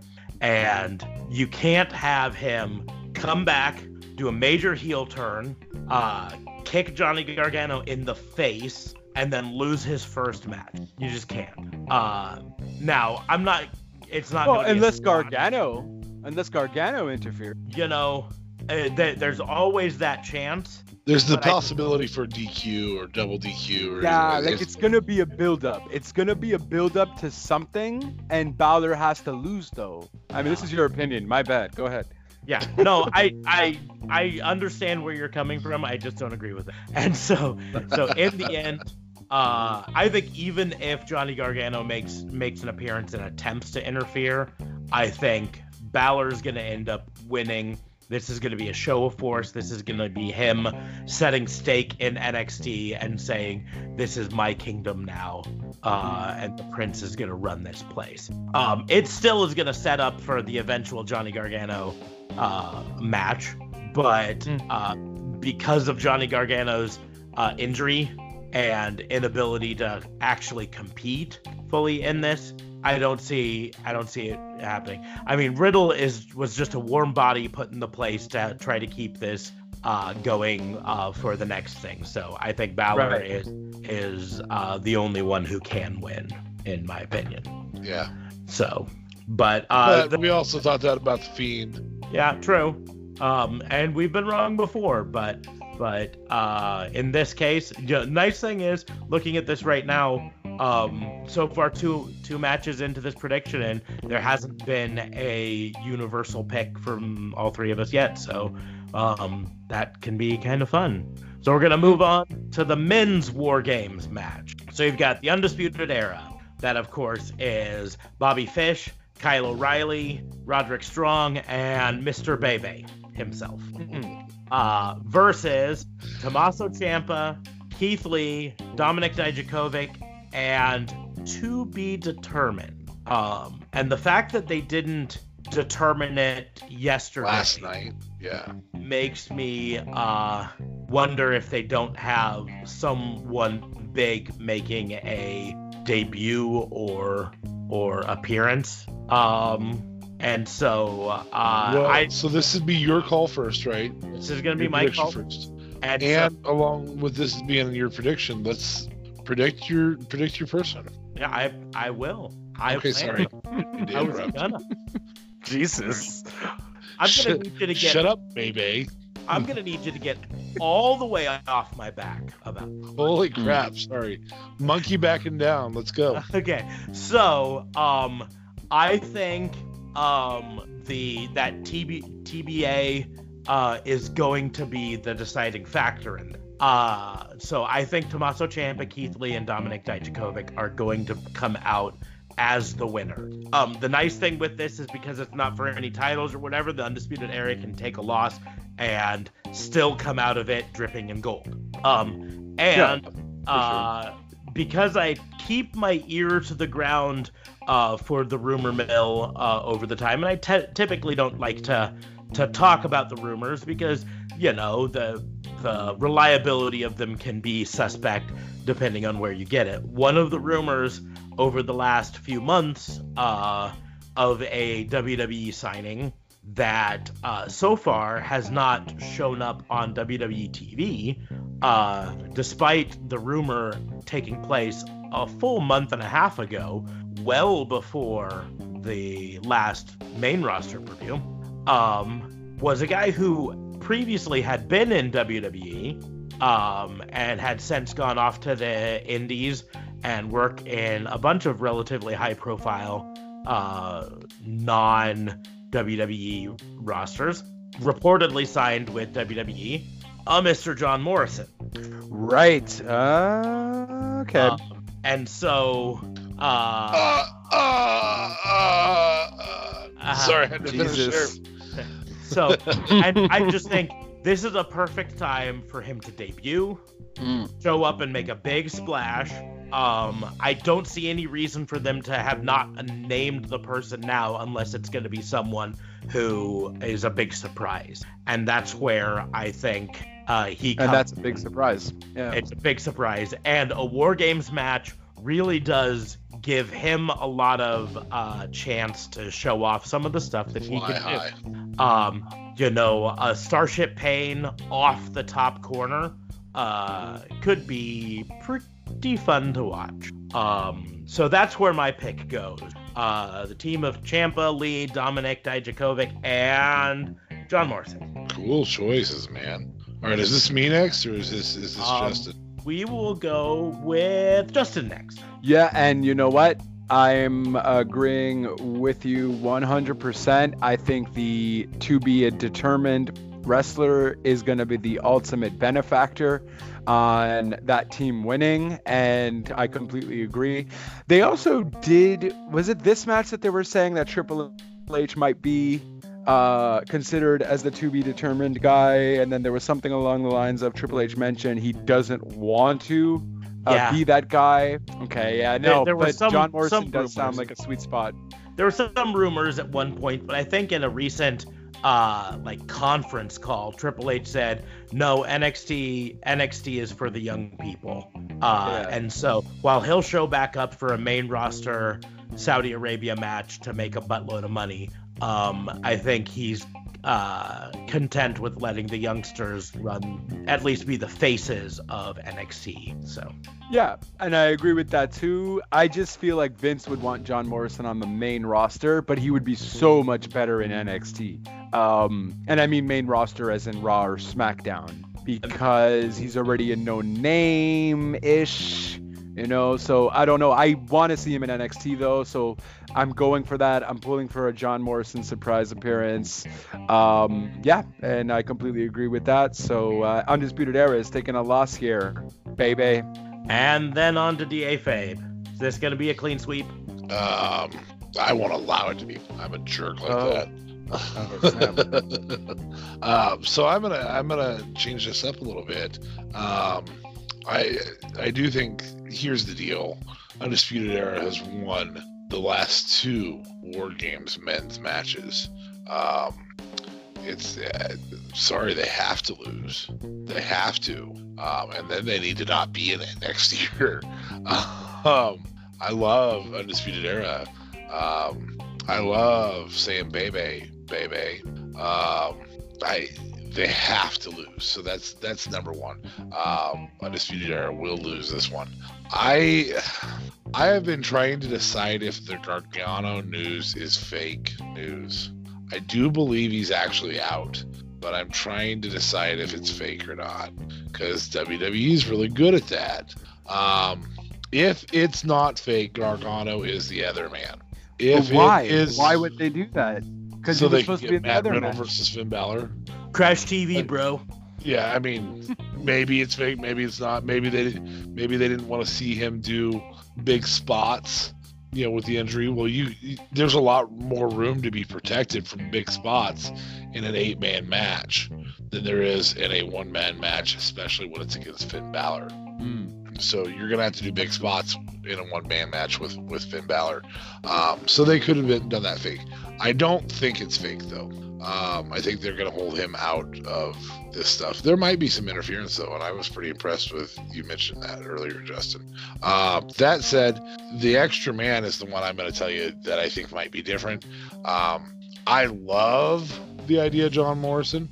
Um, I have uh, Smarks and I have had numerous conversations about Morrison needs to be back in WWE or AEW. Morrison needs to be back in WWE or AEW. Morrison needs to be back in WWE or AEW. Um, I'm gonna go ahead and I'm gonna go with a main roster call down to um, this, and I'm gonna say it's gonna be Seth Rollins. Um, I'm gonna say Seth's little battle with Undisputed Era is going to trump. Uh, uh, you know, the next night, hey, we're against each other tomorrow night to Dijak and all of them. But tonight, I'm with you guys. Um, and I think that that's my big move. I, I think the surprise will be Seth. Um, that's my second best I, I can give you. I'd love it to be John Morrison, though.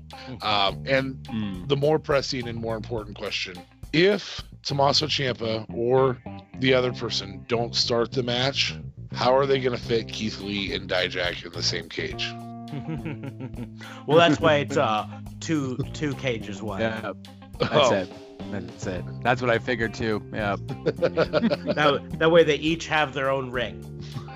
no, I mean in the same cage in the waiting cage. Oh, the waiting cage. Yeah, yeah. I don't know. That's Um, not that big. No. It's a, a optical illusion. It's deeper than you think it is. So I'm gonna go with Keith Lee as the one who starts it for their team. Again, wrestling officer, wrestling. We're talking about wrestling here. One job. It's uh bigger on the inside. Come on I in. should have shut my trap. Uh, okay, so now we will move on to the women's war game match. Um, just so everyone knows the players in it, just a refresher: Shayna Baszler, Kay Lee Ray, Io Shirai, and Bianca Belair versus Rhea Ripley, Candice LeRae, Mia Yim, and Tegan Nox. Uh, name not included in those is uh, Team Kick uh, co uh, bestie with uh, Tegan Nox, and I'm totally blanking on her name all of a sudden. Uh, Yeah, I'm, Can't help I've lost it too. What's her Oh. name? I, oh my gosh, Best friend with Tegan Nox. She just came back. yeah, she did. And I'm Um, totally blanking on it. Anyways, she didn't make it anyway, the ro- Robo legs. yes, other Robo Legs. But she just came back and didn't make it into the thing, and so um, she could potentially be the uh, I don't distraction on the outside or something. I don't know. Anyways, but uh, I think this is Da Fabe's turn to go first. Okay. Um, this match doesn't make sense to me. I don't understand how it's not Jessamyn Duke and uh, Marina Shafir in there. Um, Because they're not any good. I understand that. They're still her lackeys in storyline nonstop. So why would you not include them? I mean, again, you can hide bad wrestlers in multi-wrestler matches really, really well. So I, I especially in this, I mean, you just have Shayna come out first uh, against whomever, and that okay, we're good, we're fine. Um, not to mention, how does be so? This is this is the issue I have with this. Suddenly, Bianca Belair is over being daftly after um, Shayna. Like, it's what I just. It's just the parts I don't get. Um, it's an open top cage. I'm gonna say this ends with interference involved from outside sources. Um, either Jessamyn and Marina, um, perhaps. Uh, good lord, I, I want her name too, and I, I can't do it. Um, all of, all the other pieces to this puzzle, it's going to have some interference in it. Um, I'm going to say that that it really seems like they're trying to push. Um, oh, what's her name? The tall gal, uh, the captain Ripley? of not. Yeah, Rhea, Rhea. Thank you. Holy cow, I'm losing names left and right. I feel like Justin. Honestly, Um, there, there's. Touche. Well played. Well played. I deserve that. so uh, I, I think Rhea gets the gets the pin. There, she's the big push right now. Mm-hmm. Um, and I think Bianca's team, or I think uh, not Bianca's. Well, it is Bianca's Shayna team, but Shayna's Baylor, Baszler's team takes the loss, but Shayna herself does not take the loss. So Dakota Kai. Oh, Dakota Kai felt Kai's good her to name. you. remember it. you looked it Would've up. never thought it. Uh, yeah, yeah, I looked it up. For sure. But it's still, sure. it's one of those. It was bugging the crap out of me. just by his Dakota like Kai. random Dakota Kai, like you could just tell he just found it and he wanted you to let you know. Oh my God, I found it, Dakota Kai. Like you know Yeah. for sure, definitely looking. If there's not interference, it'll be because Dakota Kai stops Marina Shafir and Jessamyn Duke. so you're saying Baszler? I'm saying Baszler's team loses. Okay. I'm saying Baszler herself does not take a loss here. There are other people in place to take that loss. That's the cool part about this match. Only one person has to get pinned. Yep. Yep. Oh, And and I and I truly believe Rhea's push continues and I think she gets the win for her team. Awesome.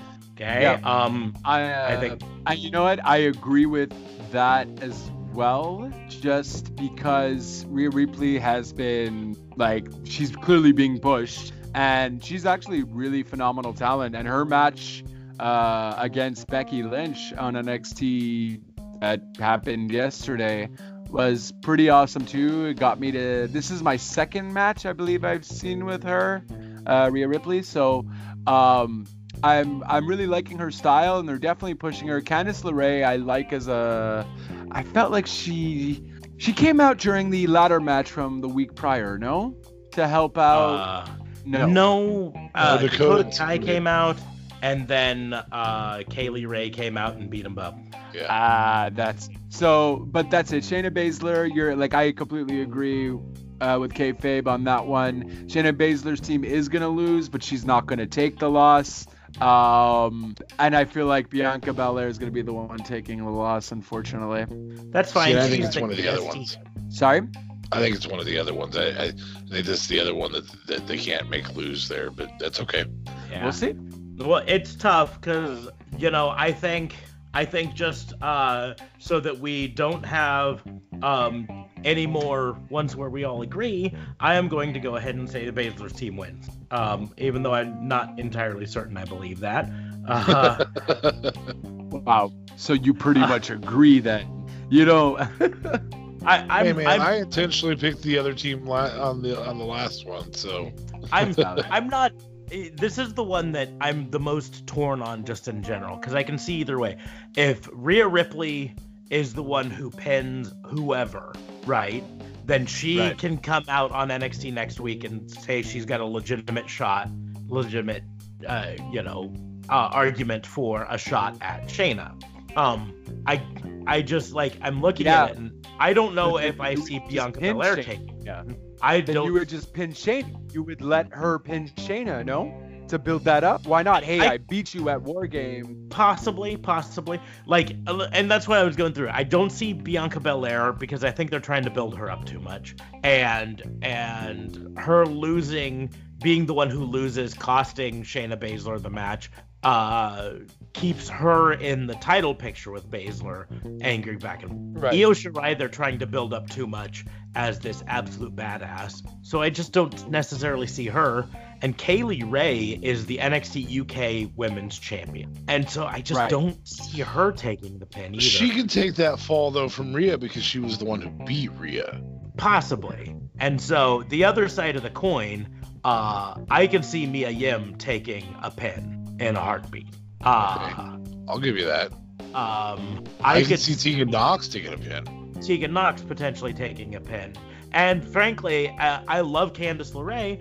Um, I can totally see her taking a pin because that's all they seem to do with her is Yeah, have her valid. So so I think I think I'm just gonna go with with Team Baszler on this, um, mostly just to be different and make it so uh, one way or another one of us is going to come away with the most points um, because there's only one of the matches that we all picked the same winner. And that's the men's war game, but uh, there was a difference in potential uh, Surprise person. surprise person on it. So, Mhm. so I think in the end, uh, we're gonna have a definite winner amongst us on that. So now we shall move on to the Sunday, the main event.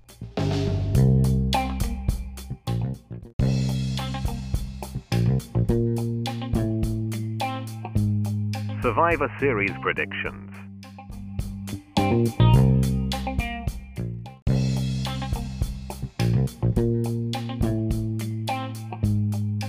Uh, WWE Survivor Series, which, like I say, has one match on it. Possibly this is one that I could see being on the kickoff show, if only because it's not a main roster match. It is the NXT Championship match uh, featuring Mr. Adam Cole Bay Bay versus the winner of the Pete Dunne, Damian Priest, and Killian Dain triple threat match from Takeover. That's So such a weird place to put it, though. It is. It's just At the same time, so. I think they're just trying to feature some NXT product. I think uh, that's on this pay per view to draw more people to Wednesdays. Yeah. okay, fair enough. So we will go ahead and start with that, and I will go first. Um, and and say, You've Priest versus Priest versus Bay Bay. yep, I would have Priest versus Bay Bay. But to be perfectly honest, I don't think it matters who wins on Saturday night. I do not see them having Adam Cole Bay Bay lose the championship on not a takeover or NXT branded show. Especially not a pre-show. If Yeah, you're especially saying not that, if it's Right. So, so I you have- am Bay Bay.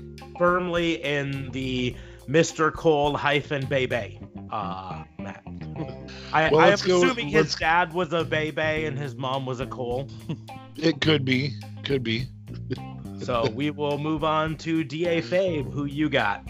Um, this this is part. I, I don't want everybody to be the same, but I think we're all going to be the same on this one. You can't have Adam Cole lose here. You just can't. Um, this Adam. Cole- I'm sorry, Adam Cole, baby. Wow. Um, Adam. I'll just call him by his first name. I'm not gonna give you the full name because that's just weird. That's Adam. awfully familiar of you. well, we're close. We're close. I, I've been to the Bay Bay family reunion. So, anyway, uh, Adam and Pete uh, will put on a banger of a match. Um, And it will draw people to NXT, and it's a wonderful move. But Adam wins. I mean, this it's it's it's Bay Bay's night, so he wins. Okay, and moving on to Justin. Is this going to be the clean Uh, sweep? And you know what? Because you guys like to switch it up and you don't want to do clean sweeps, I am perhaps going to say, give you a hard no. It's not going to be a clean sweep. Pete Dunne will take it. And although I might not necessarily want that to happen, here's my theory on that. Pete Dunne takes it, Bay Bay goes to Raw or SmackDown. Why would they be doing this? Because they've been pushing Adam Cole, Bay Bay, with going to Raw and SmackDown. The fans giving, making him familiar of Raw and SmackDown. They have made other superstars higher on NXT as well to replace an Adam Cole type figure. We have Finn Balor, we have Johnny Gargano. They Johnny Gargano's already kind of been there. We um, uh, Officer Kayfabe's not gonna like it, but Riddle could definitely fall into that spot. A lot of people like him. He's a phenomenal wrestler. So I'm thinking Vince might want to bring Cole to the main roster and make him a bigger, a, a, a, a heavyweight champion on Raw or SmackDown. Okay, and then they H could rename him it. Shorty Bay Bay. Oh, I mean, there might be conditions. Triple H might allow it to happen in the sense of, hey, listen, you want Adam Cole? I'm down, but you cannot mess this up. You have to guarantee me, like, well, then again, what can Trip say, right? What can Triple H really say? But I don't know, just to be different. But I feel like also they have been kind of pushing him to go. It's more so also uh, promoting NXT and on USA Network on Wednesdays, and of of course also Survivor Series. But now the fans are familiar enough with Adam Cole on the A and B brand shows, as the WWE likes to call it. So I think this might be a way to kind of push Adam Cole to go to Raw or SmackDown to give them more wrestlers. But it could happen because we've seen it happen. And for some reason, I feel like every War Games, there's been a wrestler that's moved up. Okay. Don't Oh, quote me on oh. it, but uh, Sorry, I just got back from the bathroom. I had to vomit real quick. You said something Oh. about Matt Riddle. Did you have a pick? I'm just playing, man. I heard the whole thing. I just, uh, yeah. I mean, I, I applaud you for for the risky t- pick there. Um, It's wrong, like- but it won't be on the pre-show. It won't be on the pre-show. It won't be on the pre-show though. It won't. Because if it's if it's on the pre-show, it's ruined. It looks stupid. Okay, so it has to be on Survivor Series, and it has to lead to something where Bay Bay loses, but also starts up something on that night for the next day on Raw. I think the I think the breakdown to undisputed era has to become internal or or a take somebody taking over the group. But I commend you. Good job. Yes. Good thank day, you. sir. Thank you. Okay. More shall importantly, you went outside the box, so that was cool. Hey, you know, I try. The box gets kind of lonely. I gotta, you know, think outside of it every so often. Well, and then we will move on to, in no particular order, um, other than the order that is listed on this here website I am looking at, the WWE Championship match: Brock Lesnar versus Rey Mysterio in a quote unquote no holds barred match. Uh, you first, or. Ju- I think Justin's first on this one, isn't he? Yeah, I think it would be Justin first this time. What a boring match. That was me snoring, by the way. If you, uh, if I don't know if I, it I caught couldn't. I couldn't figure that out. Um, like, I don't know. Do, is his son ready to start wrestling now or no? I don't think he's ready yet. No. I, don't mean, know what they're doing training, here. but I just don't think he's ready. I don't know. I don't know. Like Rey uh, Mysterio's already done this David versus Goliath thing already, and it's not gonna happen at Survivor Series where he's going to win. He's gonna be beating Brock Lesnar in the sense of with pipes and weapons and so on, but he's not getting the pin. Not happening. Um, dare I say, Cain Velasquez might randomly show up. Guess that's not dare I say. That sounds like it might be very plausible. And it all depends Oh, on whether and- he's had the knee surgery yet or not. Oh, that's valid. Well, not doing anything crazy, but essentially to build it up for because they might only fight Royal Rumble, right? I'm, I heard Royal Rumble or WrestleMania, but apparently they have big things for Roman at Romania for the title, which again is all rumors, and we probably shouldn't speculate that much because things could change in a dime. Um, but yeah, Brock Lesnar winning for sure. It's just I they're not gonna completely squash Rey because someone's going to interfere. Although Brock has squashed so many people, doesn't really matter the outcome. Brock is still going to be winning because there's no way Brock is losing to Rey Mysterio. Okay.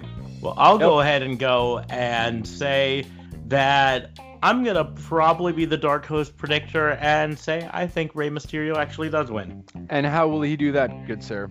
Well, no holds barred match. That's uh, that's ultimately what it comes down to. That that opens up the ability for him to win through sneakier means rather than necessarily overpowering. Now, the story they've told over time always has been that the small, fast, agile wrestlers are harder for Brock Lesnar than the big monster ones. You know, he struggled against uh, Finn Balor. He struggled against uh, uh, Daniel Bryan. Seth. Uh, struggled to get a bit against Seth. Uh, but Well, he Braun was the Beast Slayer. comes along, and and it's it's five F5s and done. You know. Um, and so, and adding in the ability for Rey Mysterio to use pipes and all of that stuff, I can see Rey Mysterio winning. I also base this off of uh, the rumor mill that suggests that uh, Brock Lesnar's uh, contract with WWE is for a lot less appearances than previously thought, and that the reason they moved him to Raw was so that they could kind of write him out for a while. And a great way to write him out for a while would be to have him lose uh, in in a spectacular fashion with a potential uh, at least temporary career-ending injury of some sort. And Well, and uh, also it allows it to not be a clean loss, mhm, which is yeah, which is important with a, a monster like him. exactly. And so he can go off and be quote unquote injured for a while, and uh, Rey Mysterio can be a champion and uh, basically be Kofi Kingston on Raw, and everyone loves him. And then uh, Brock can come back and destroy him, and then set up once uh, Cain Velasquez is back from his surgery for a Cain Velasquez match down the road. But that's my thoughts. Um, I don't know if it's That, going to be a popular. that almost sounded FBI-ish right there. Yeah, it might be fantasy booking, but that's that's my story, and I'm sticking to it. What you Um, you're you're not the only one on that tote. Um, I actually also believe that. I I uh, at some point somebody other than Seth Rollins has to be able to beat Brock. Um, and wh- why not three people are able to beat Brock, or five, or seven, or um, hell. Vince is racist. Let's just get the whole Mysterio family and have him say that they all live in one house or whatever um, so that Vince can have his racism stuff show through uh, in his writing. I don't care how it happens. Um, in a no holds barred match, you have all the people you want, and Brock doesn't have friends. He has one advocate and no friends, and Rey has lots of friends. Um, I think Brock loses at the hands of lots of people, lots of pipes, lots of fake stuff. Um, I think that Rey loses the title rather quickly. Um, but it is it would be Rey's second run with the WWE Championship, and Only his second run? yeah, yeah, and the first one first one was 24 hours. Is that right on WWE's Championship? I think he had I think he had the big gold for a while. Yeah. He had one of them for a while, but one of them he only had for the 24 hours. Let's see what Uh, the inter. Yeah. Um, Because I feel like if they do do that, like what you are saying, that it's gonna be a 24-hour thing. Like I feel like Brock then will just come out the next day and just beat him. no, I think I think Brock has. I, I agree with with uh, Smarks. I think that the that Brock gets a a kayfabe injury, uh, which allows for a pop at Royal Rumble or at Elimination Chamber um, Mm. or at WrestleMania, what, uh, or or a random Monday night between Royal Rumble and WrestleMania. You know, if if you're right about um, Roman getting a push at WrestleMania, then Roman can win the Royal Rumble for the 17th year in a row, or however many times he's done it. Uh, it wouldn't be year in a row, but for the 17th time, or I think he, this would be his fourth win of the Royal Rumble. Um, and you can have Brock come out on Monday night knowing full well that Roman's going to be challenging the Fiend or whomever is over there, the champion. So, So to to do a quick fact check, uh, you are both right and wrong on Rey Mysterio. Um, uh, he never was WCW champion, but he No, did I- hold the big uh big gold The belt big gold twice as WWE World Heavyweight Champion. okay, yep. Um, and then he had that twice, and then he had the WWE Championship one time. So you were right that he's only been WWE champion once. Oh, stop! And, So was, two and that was Get and that was here. the short win, right? That was the short reign. Uh, Lost it to the Big Show. uh, it doesn't say on that listing, so I'm gonna have to go back and look. At it, but One of um, his, his major championship reigns in WWE had a He lost it to the reign, Big Show. and Big Show beat him the next night. Oh Jesus! And I I, knew he believe was it Big first- Show. That's sad. So, anyways, too much reading. But so yes, he did hold the big gold belt, but you were wrong. It was not in WCW. So I didn't say in WCW. Yeah, you I- I did. said Big Gold Belt. That's all I said. It was kind of implied though. Yeah, you, ca- you Big Gold did. Belt was in WWE for years. Yeah, you, you kind of did. You kind of get to listen to the podcast tomorrow, and you can tell yourself. And then, then when you sit on your big gold belt on your thumb, and it gets rammed up, you know where, you can hear that you're wrong. You're getting you're getting a little defended. Yeah, because I never said that. okay. Anyway, I said so- WCW. He was never the champion in WCW. uh, He did have a championship match in WCW against Kevin Nash, but it was a squash because Kevin Nash said it had to be. Anyways, so we got two people saying Ray and one You guys saying are messed up. Bray, Uh, come on. We will move on to the Universal Championship match. The Fiend Bray Wyatt versus Daniel Bryan. And I'll go So- ahead and go first and say if Uh, if they have uh, Bray Wyatt lose uh, in his first major defense, eh, they're dumb. So it's got to be the Fiend. Yeah, I, I, I, I think this is going to be unanimous. Uh, Fiend. But I mean, you know, you did mention that they would be dumb, and WWE has has done some pretty dumb stuff. So I thought you were gonna say, yeah, you know what, Daniel Bryan's gonna win it. Yeah. yeah. No, no, this is But- Fiend. Uh, no, for sure. But it can't. Yeah, they can't mess it up this badly.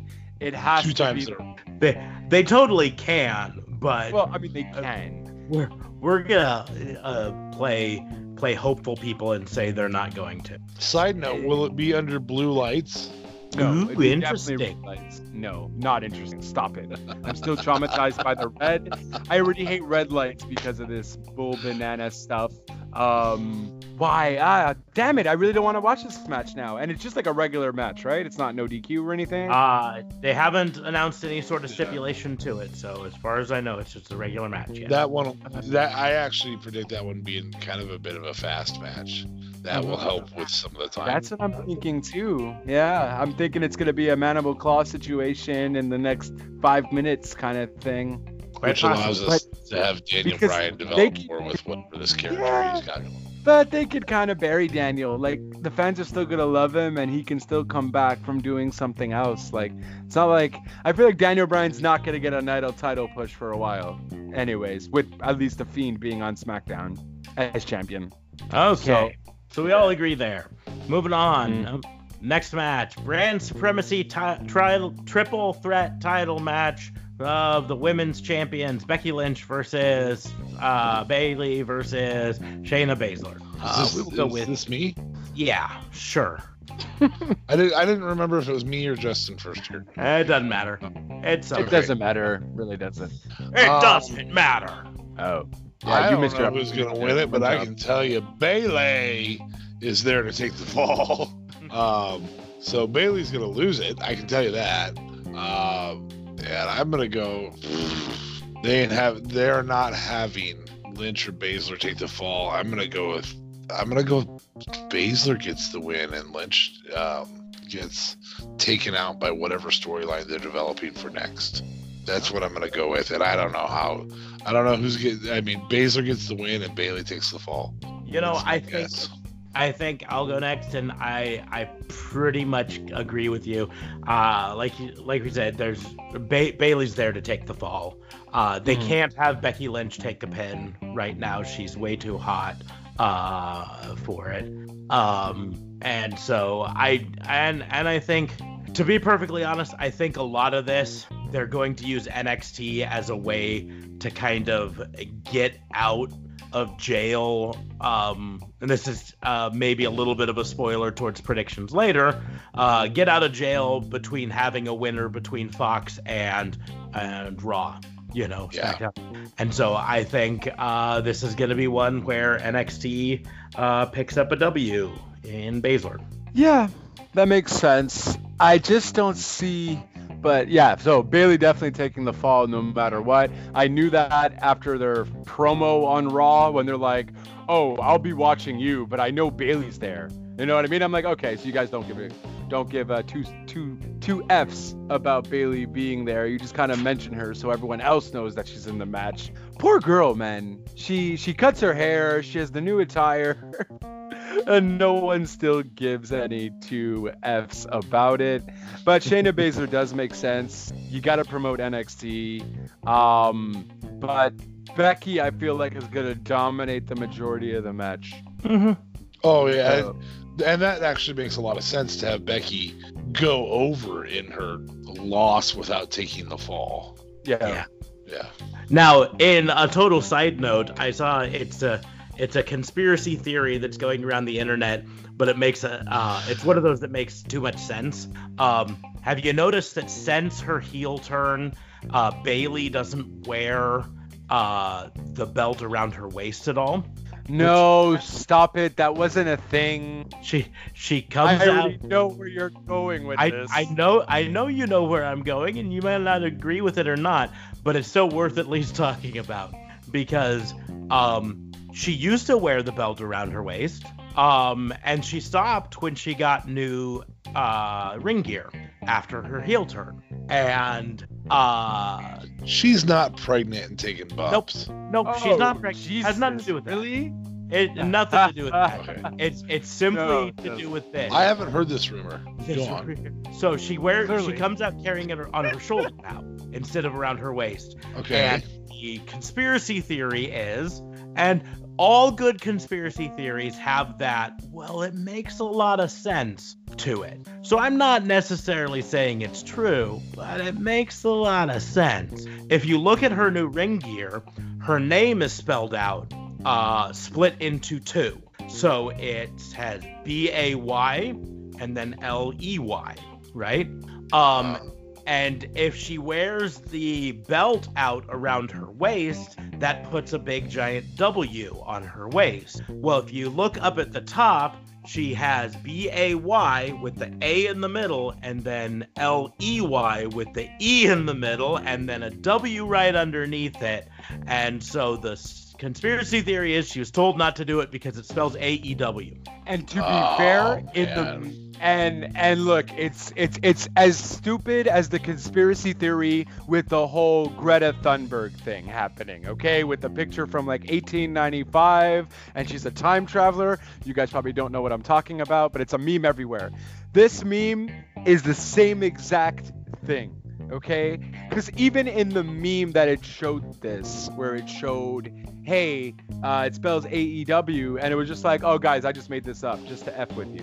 It makes sense, but it's too much. I don't know. It's not a thing. I I'm not necessarily saying I believe it, but at the same point, part of why it makes so much sense is this is totally something that WWE would do. It is Yeah. it is 100% something that someone backstage at WWE would look at and say, "We can't have that because it looks like AEW." Um so so I am while curious, really, really, really curious.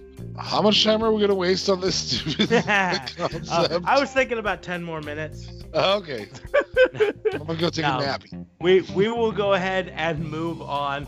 Uh, that is uh, the second in a row where we all agreed. So um, I, I have a feeling though things will change here because we have the next brand supremacy triple threat match amongst the title holders with U.S. champion versus Intercontinental champion versus North American champion. AJ Styles versus Nakamura versus Roderick Strong. And we'll start with Justin. so I'm going. I first of all, this is gonna be a phenomenal match. If Nakamura is allowed to be Shinsuke Nakamura again and actually start decently wrestling and not cheating with Sami Zayn, um, this match is gonna could potentially be the match of the night if all three wrestlers are able to do what they want. Um, if was if this match was on War Games, it'd be pretty awesome because I feel like NXT would have more leeway for them to really create a great match. But given the fact that Nakamura is a heel, nothing's gonna happen there. AJ Styles doesn't necessarily need to pick up the win. Promote AEW again. We're giving it to Rodway Strong, so Undisputed Era can get some W's along with their W that they got with Adam Cole Bay Bay earlier on in um, the Survivor Series card, depending. Um, so they're promoting. Who does he beat? Uh, if if it's still gonna be heel Nakamura, so they're definitely Nakamura is taking the pin. I don't see AJ Styles necessarily taking the pin, uh, uh, unless there's a whole Humberto thing happening again. They've finished with that feud with Humberto and AJ? I don't Are think it's finished, not- but I don't think he's going to interfere. So I don't think it'll be part of this. Yeah. But I feel like Humberto has to be there for something. He's not even in a match, right? um, as far as I know, no. So I feel like he'll have to do something. But I'm saying Roderick uh, beats Nakamura, uh, and Roderick looks really strong in the matchup. Because yeah, uh, it's gonna be a AEW promote fest for sure, just to promote that the AEW uh, champ. Uh, what is it? The Intercontinental. NXT. What is it called in AEW? N- N- NXT. Excuse North me, American. NXT North American Championship holds that much more power towards the Intercontinental Championship and the United States Championship, and AEW takes the win here. Let's go. Uh, let's go with Roderick Strong taking it. Okay, So Mr. Da, North what do you American got? Championship. Um, I think Strong's there to take the fall. Like, Mm. yeah, I don't. I, I mean, you got two big names there. Um, I, I, I think AJ can suffer a loss here, um, which means Raw won't win the brand supremacy five way.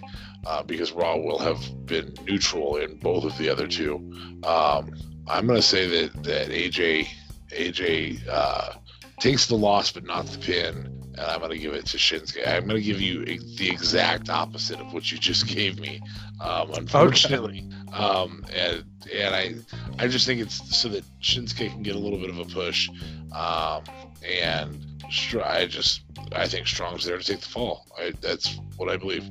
Okay, this is another one of those that I'm I'm not as certain on myself. Mhm. Um, but I think I like I said, I I think they're setting up for NXT to come out looking probably the best out of it. So I Yeah. think I'm gonna go with Strong uh, as the winner.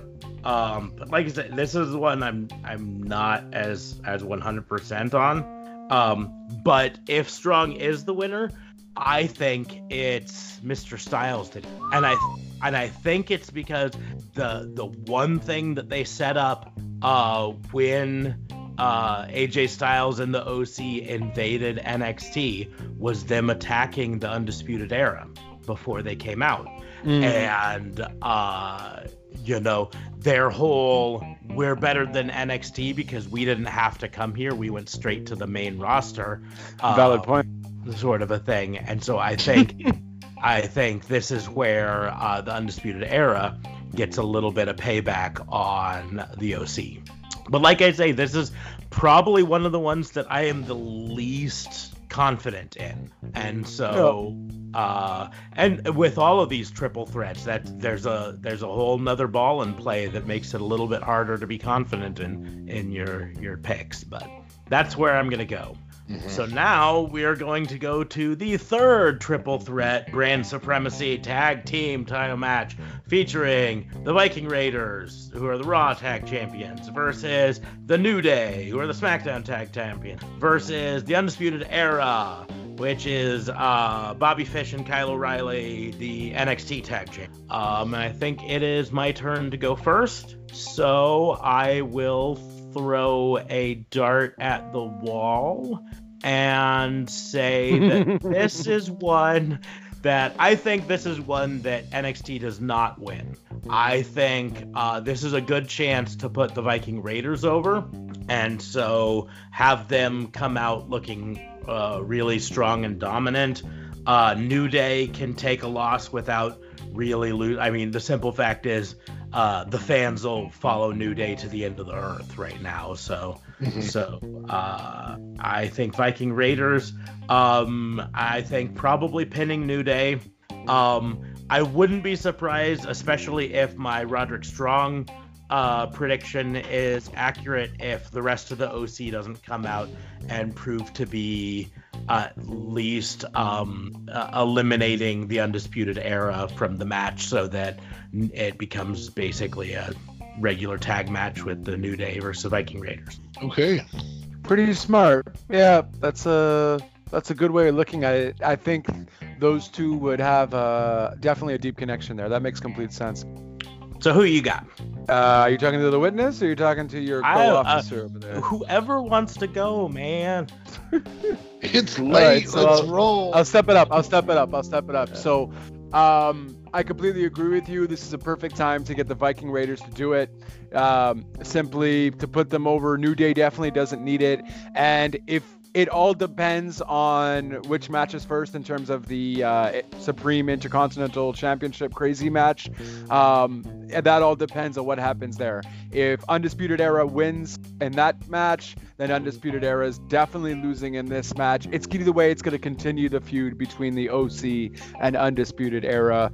That's definitely going down no matter what. But I agree, Viking Raiders taking it, and voila. Boom. DFA. Yeah, uh, I did not expect when you mentioned this. I didn't expect to have a three-way agreement. Uh, this is solely to get Raw Raw win on my card.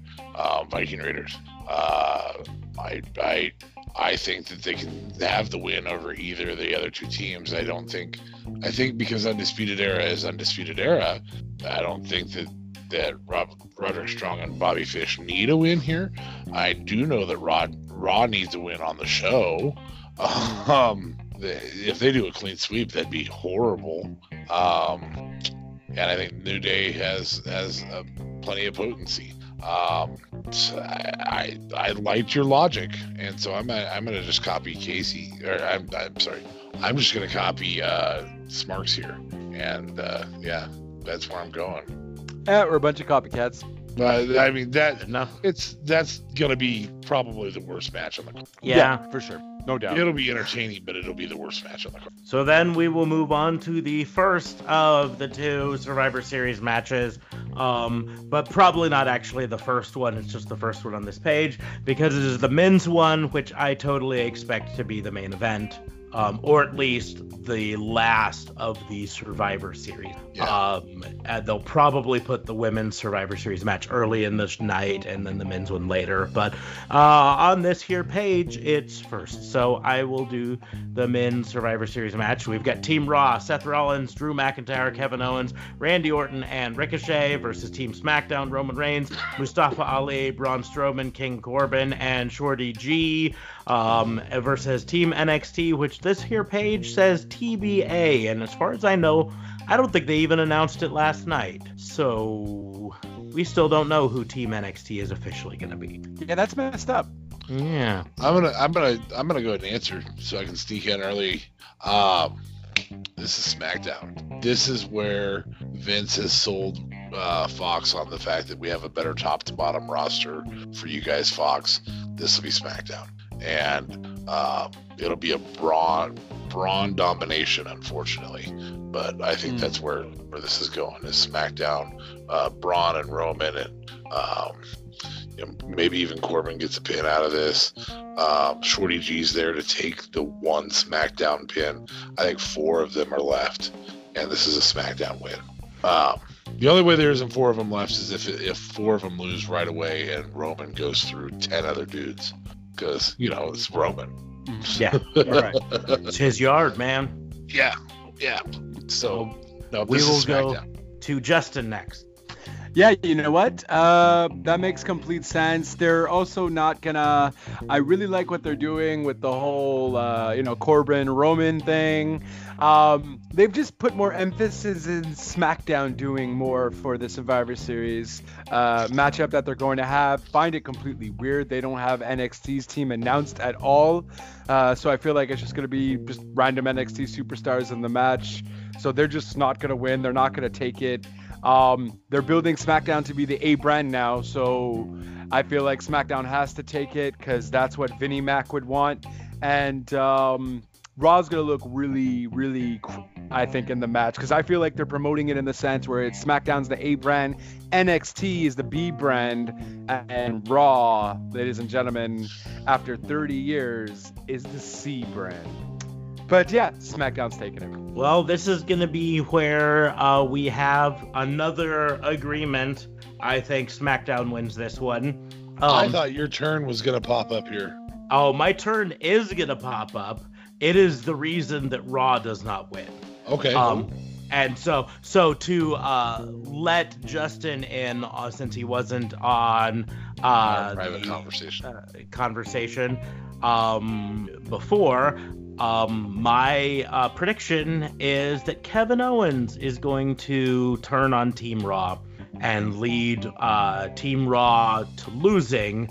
Uh, he is going to side with Team NXT, and I think it's going to be the um, the way to get Kevin Owens down to uh, NXT again. That's been rumored for a long time uh, and it can start him into uh, a feud with the Undisputed Era. Since if you go back to Raw, um, the Undisputed Era attacked Kevin Owens against uh, Triple H's wishes. So uh, I think he's gonna. Go I felt back- like that was still planned though. Like Triple H said he wasn't gonna get attacked, but he also said the same thing about Seth Rollins. Y- you say that, but if you watch in the ring after as they start attacking Kevin Owens, he looks at them. He's he's literally you can read him say, "What are you doing?" And then uh, Adam Cole Bay Bay uh, says something back to him about you know we didn't exactly hear what it was, but it was something along the lines of "We run this show" or whatever. We're taking them out, and so eh, they very uh, clearly, in my mind at least, set up that uh, the Undisputed Era was going off script with that attack. That Mm. they weren't supposed to attack at that time, and that they chose to.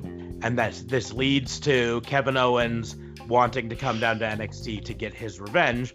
And also that, uh, let's be honest, Triple H made a lot of good points um, in Yeah. that particular promo.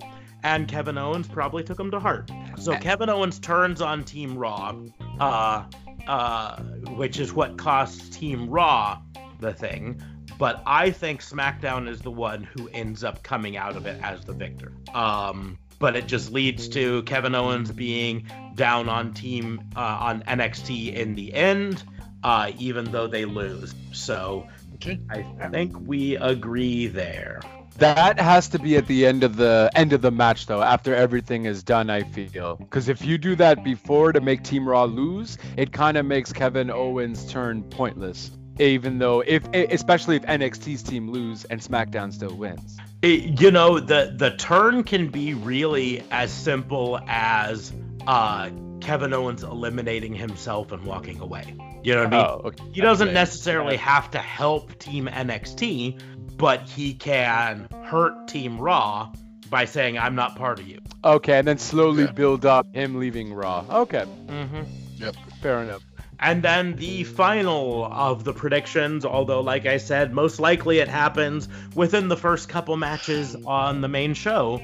The women's Survivor Series elimination match. Once again, uh, the players are Team Raw, Charlotte Flair, Natalya, Asuka, Kairi Sane, and Sarah Logan for some reason, versus Team SmackDown of Sasha Banks, Carmella, Dana Brooke, Lacey Evans, and Nikki Cross versus Team NXT that also says DBA on this here page. So, question mark? Yeah, what is going on with this? I, Well, they have a pay per view the night before. Mm-hmm. Yeah, maybe they're just hedging their bets in case of injuries or something. Yeah. oh, okay. Like I'm sure they have a plan though, right? Like Well, the storyline, I think, is that uh, Triple H says, I'm not going to tell you who my members are until the last possible second because I don't want you guys to be able to game plan or whatever. Um, but Mm. I think in reality, I think they're probably hedging their bets um, a bit, making sure that uh, uh, people don't get injured in the War Games match because let's be honest, at least one or two of the members of Team NXT for both the men and the women are probably people who are in uh, the um, wom- women's or men's War Games matches the night before. And they just want to make more, sure. yeah. Yeah, if not more, if not almost the entire team. You Right. know what I mean? so, um, but uh, but I anticipate that we're gonna see a fair amount of that.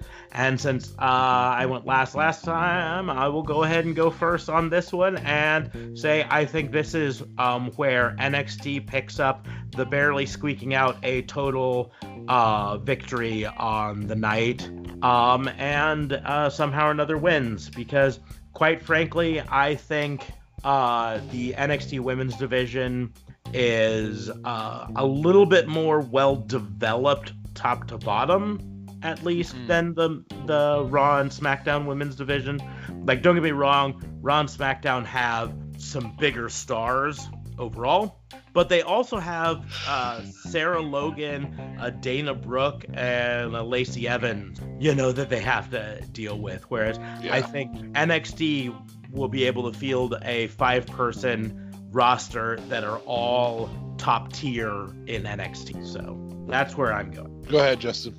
Yeah. Um. So in that sense, I NXT has to take it. I feel it's predominantly going to be the majority of matches. NXT is going to win. Um. Since SmackDown is going to get like those three triple threat matches, it's going to be one Raw, one SmackDown, one NXT. So it kind of gets like a fair, even Steven kind of thing, and then we're gonna get I feel like NXT might take over the majority of like they might win like four matches on Survivor Series. But women's match, yeah, it's gonna have to go to NXT, but it's gonna be tight because you can't make any of these women look too bad either. But it's gonna be like a struggle amongst everyone that's in the match. I also do feel like it might be a quick match. It's definitely not gonna be the main event. Um, NXT women are taking it in a tight match, pinning. Um, Nikki Cross is where now? I always get confused. She's on Uh, SmackDown. She's SmackDown. Yes. SmackDown. So pinning SmackDown. Raw looks better here.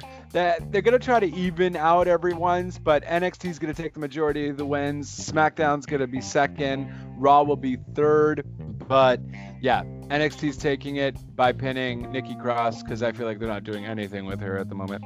Okay, and last but not least, DA Fabe, what you got? Well, I, I had NXT have their strong showing earlier in the night.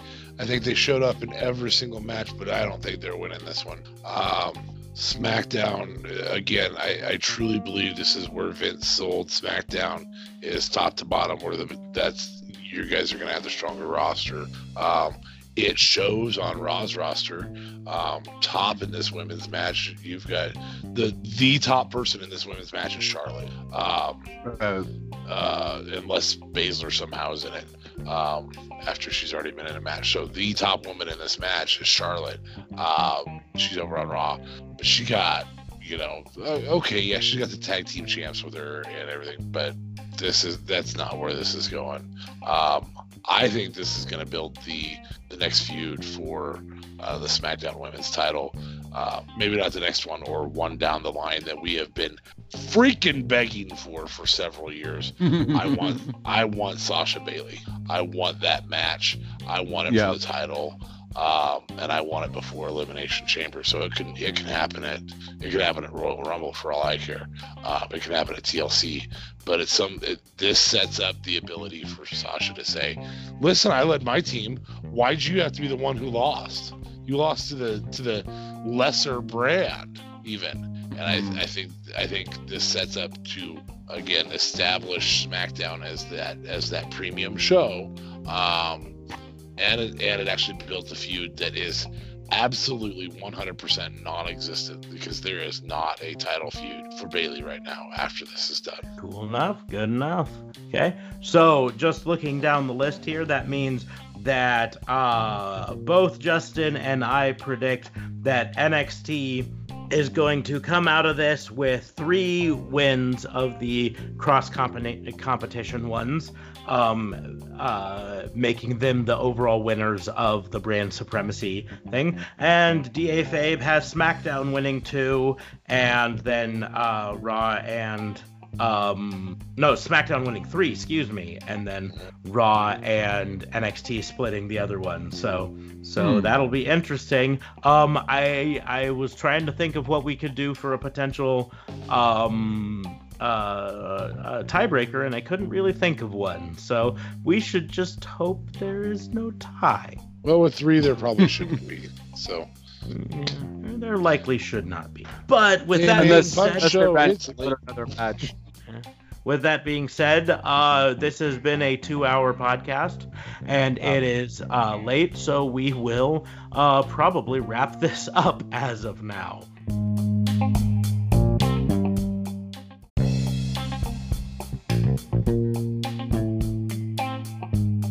Um, I always kind of ramble through at the end about like, sharing, and subscribing, but it is really important to us that you do those things, that you like our podcast on whatever platform you use, you subscribe to it, you share it with your friends on your social media, your Twitter machines, and your Facebooks and, and whatever's. Instagrams. Um, yeah, your Instagrams uh, and and let other people know uh, about the wrestling booking unit and uh, get some more people uh, listening to this. Um, we also uh, send people over to Real Talk Radio.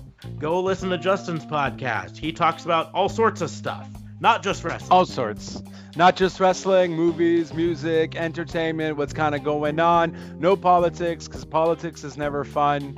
Uh, but everything else, anything, we call ourselves a spark uh, of everything entertainment. So that's what we try to do.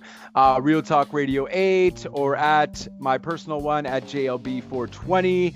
Thank you for sticking to us with this long, long podcast. Sorry about the surprise visit, but much appreciated for having me on again, guys. It's been a pleasure. Awesome. Thank you for joining us, man. Yes, thanks again, Justin. As always, you can follow me on Twitter at Raw and Order WBU. You can uh, always find DA Fabe at Twitter at at DA Vincent K Fabe. Awesome, awesome. And then you can follow us on uh, uh, Facebook. Just search for Raw and Order WBU. We got a page there as well. Like and share and Hey, subscribe hey. that, as well as on YouTube, where we post video versions of these that are basically the exactly the same as the audio version, except there's some little special effects on the screen. But if- Swirlies. Yeah, swirlies and stuff. Hey, that's how Star Wars got their going. So hey, you never know. We are the Star Wars of podcasts, ladies and gentlemen. Yeah. or maybe the 70s Battlestar Galactica of, of podcasts. but Fair enough. I'll, um, I'll accept that. I'll accept that. but but otherwise um we also we talk about this and um you know i just always like to point out to people that making a podcast uh is a lot of work and it takes uh some specialized equipment to make it sound good and so um you know liking sharing and subscribing is one way to help us and another way is to go on anchor.fm slash raw and order wbu and click that support uh, button there and pledge to give us as little as a dollar a month. Uh, every dollar helps us uh, prioritize this and make this sound better and get out to your ear holes faster. So uh, it definitely helps. Um, in fact, supporting uh, that way helps probably more than um, our sponsorships help at the moment. So it's a great way to, to keep things going. If you like our podcast and want us to keep doing it, that's a great way to do it there. But otherwise, um, we will wrap this up for this edition of the Wrestling Booking Unit, and uh, we will see you next time. Uh, really quickly, a. Uh, uh, broadcast note, programming note, we are probably going to be changing our recording times for future episodes and start recording this on Sundays uh, to be released on Mondays for a lot of reasons, but it just is easier on our schedules. So we're going to probably start this Sunday with a Survivor Series recap show, reaction show immediately recorded following uh, Survivor Series Survivor on Series. Sunday. So um, expect to get another podcast on Monday. Surprise! Hey, kind of like what I did today. See, we Surprise. continue it on. But otherwise, we will uh, close the books on this particular podcast. Uh, thanks for listening. Case is closed.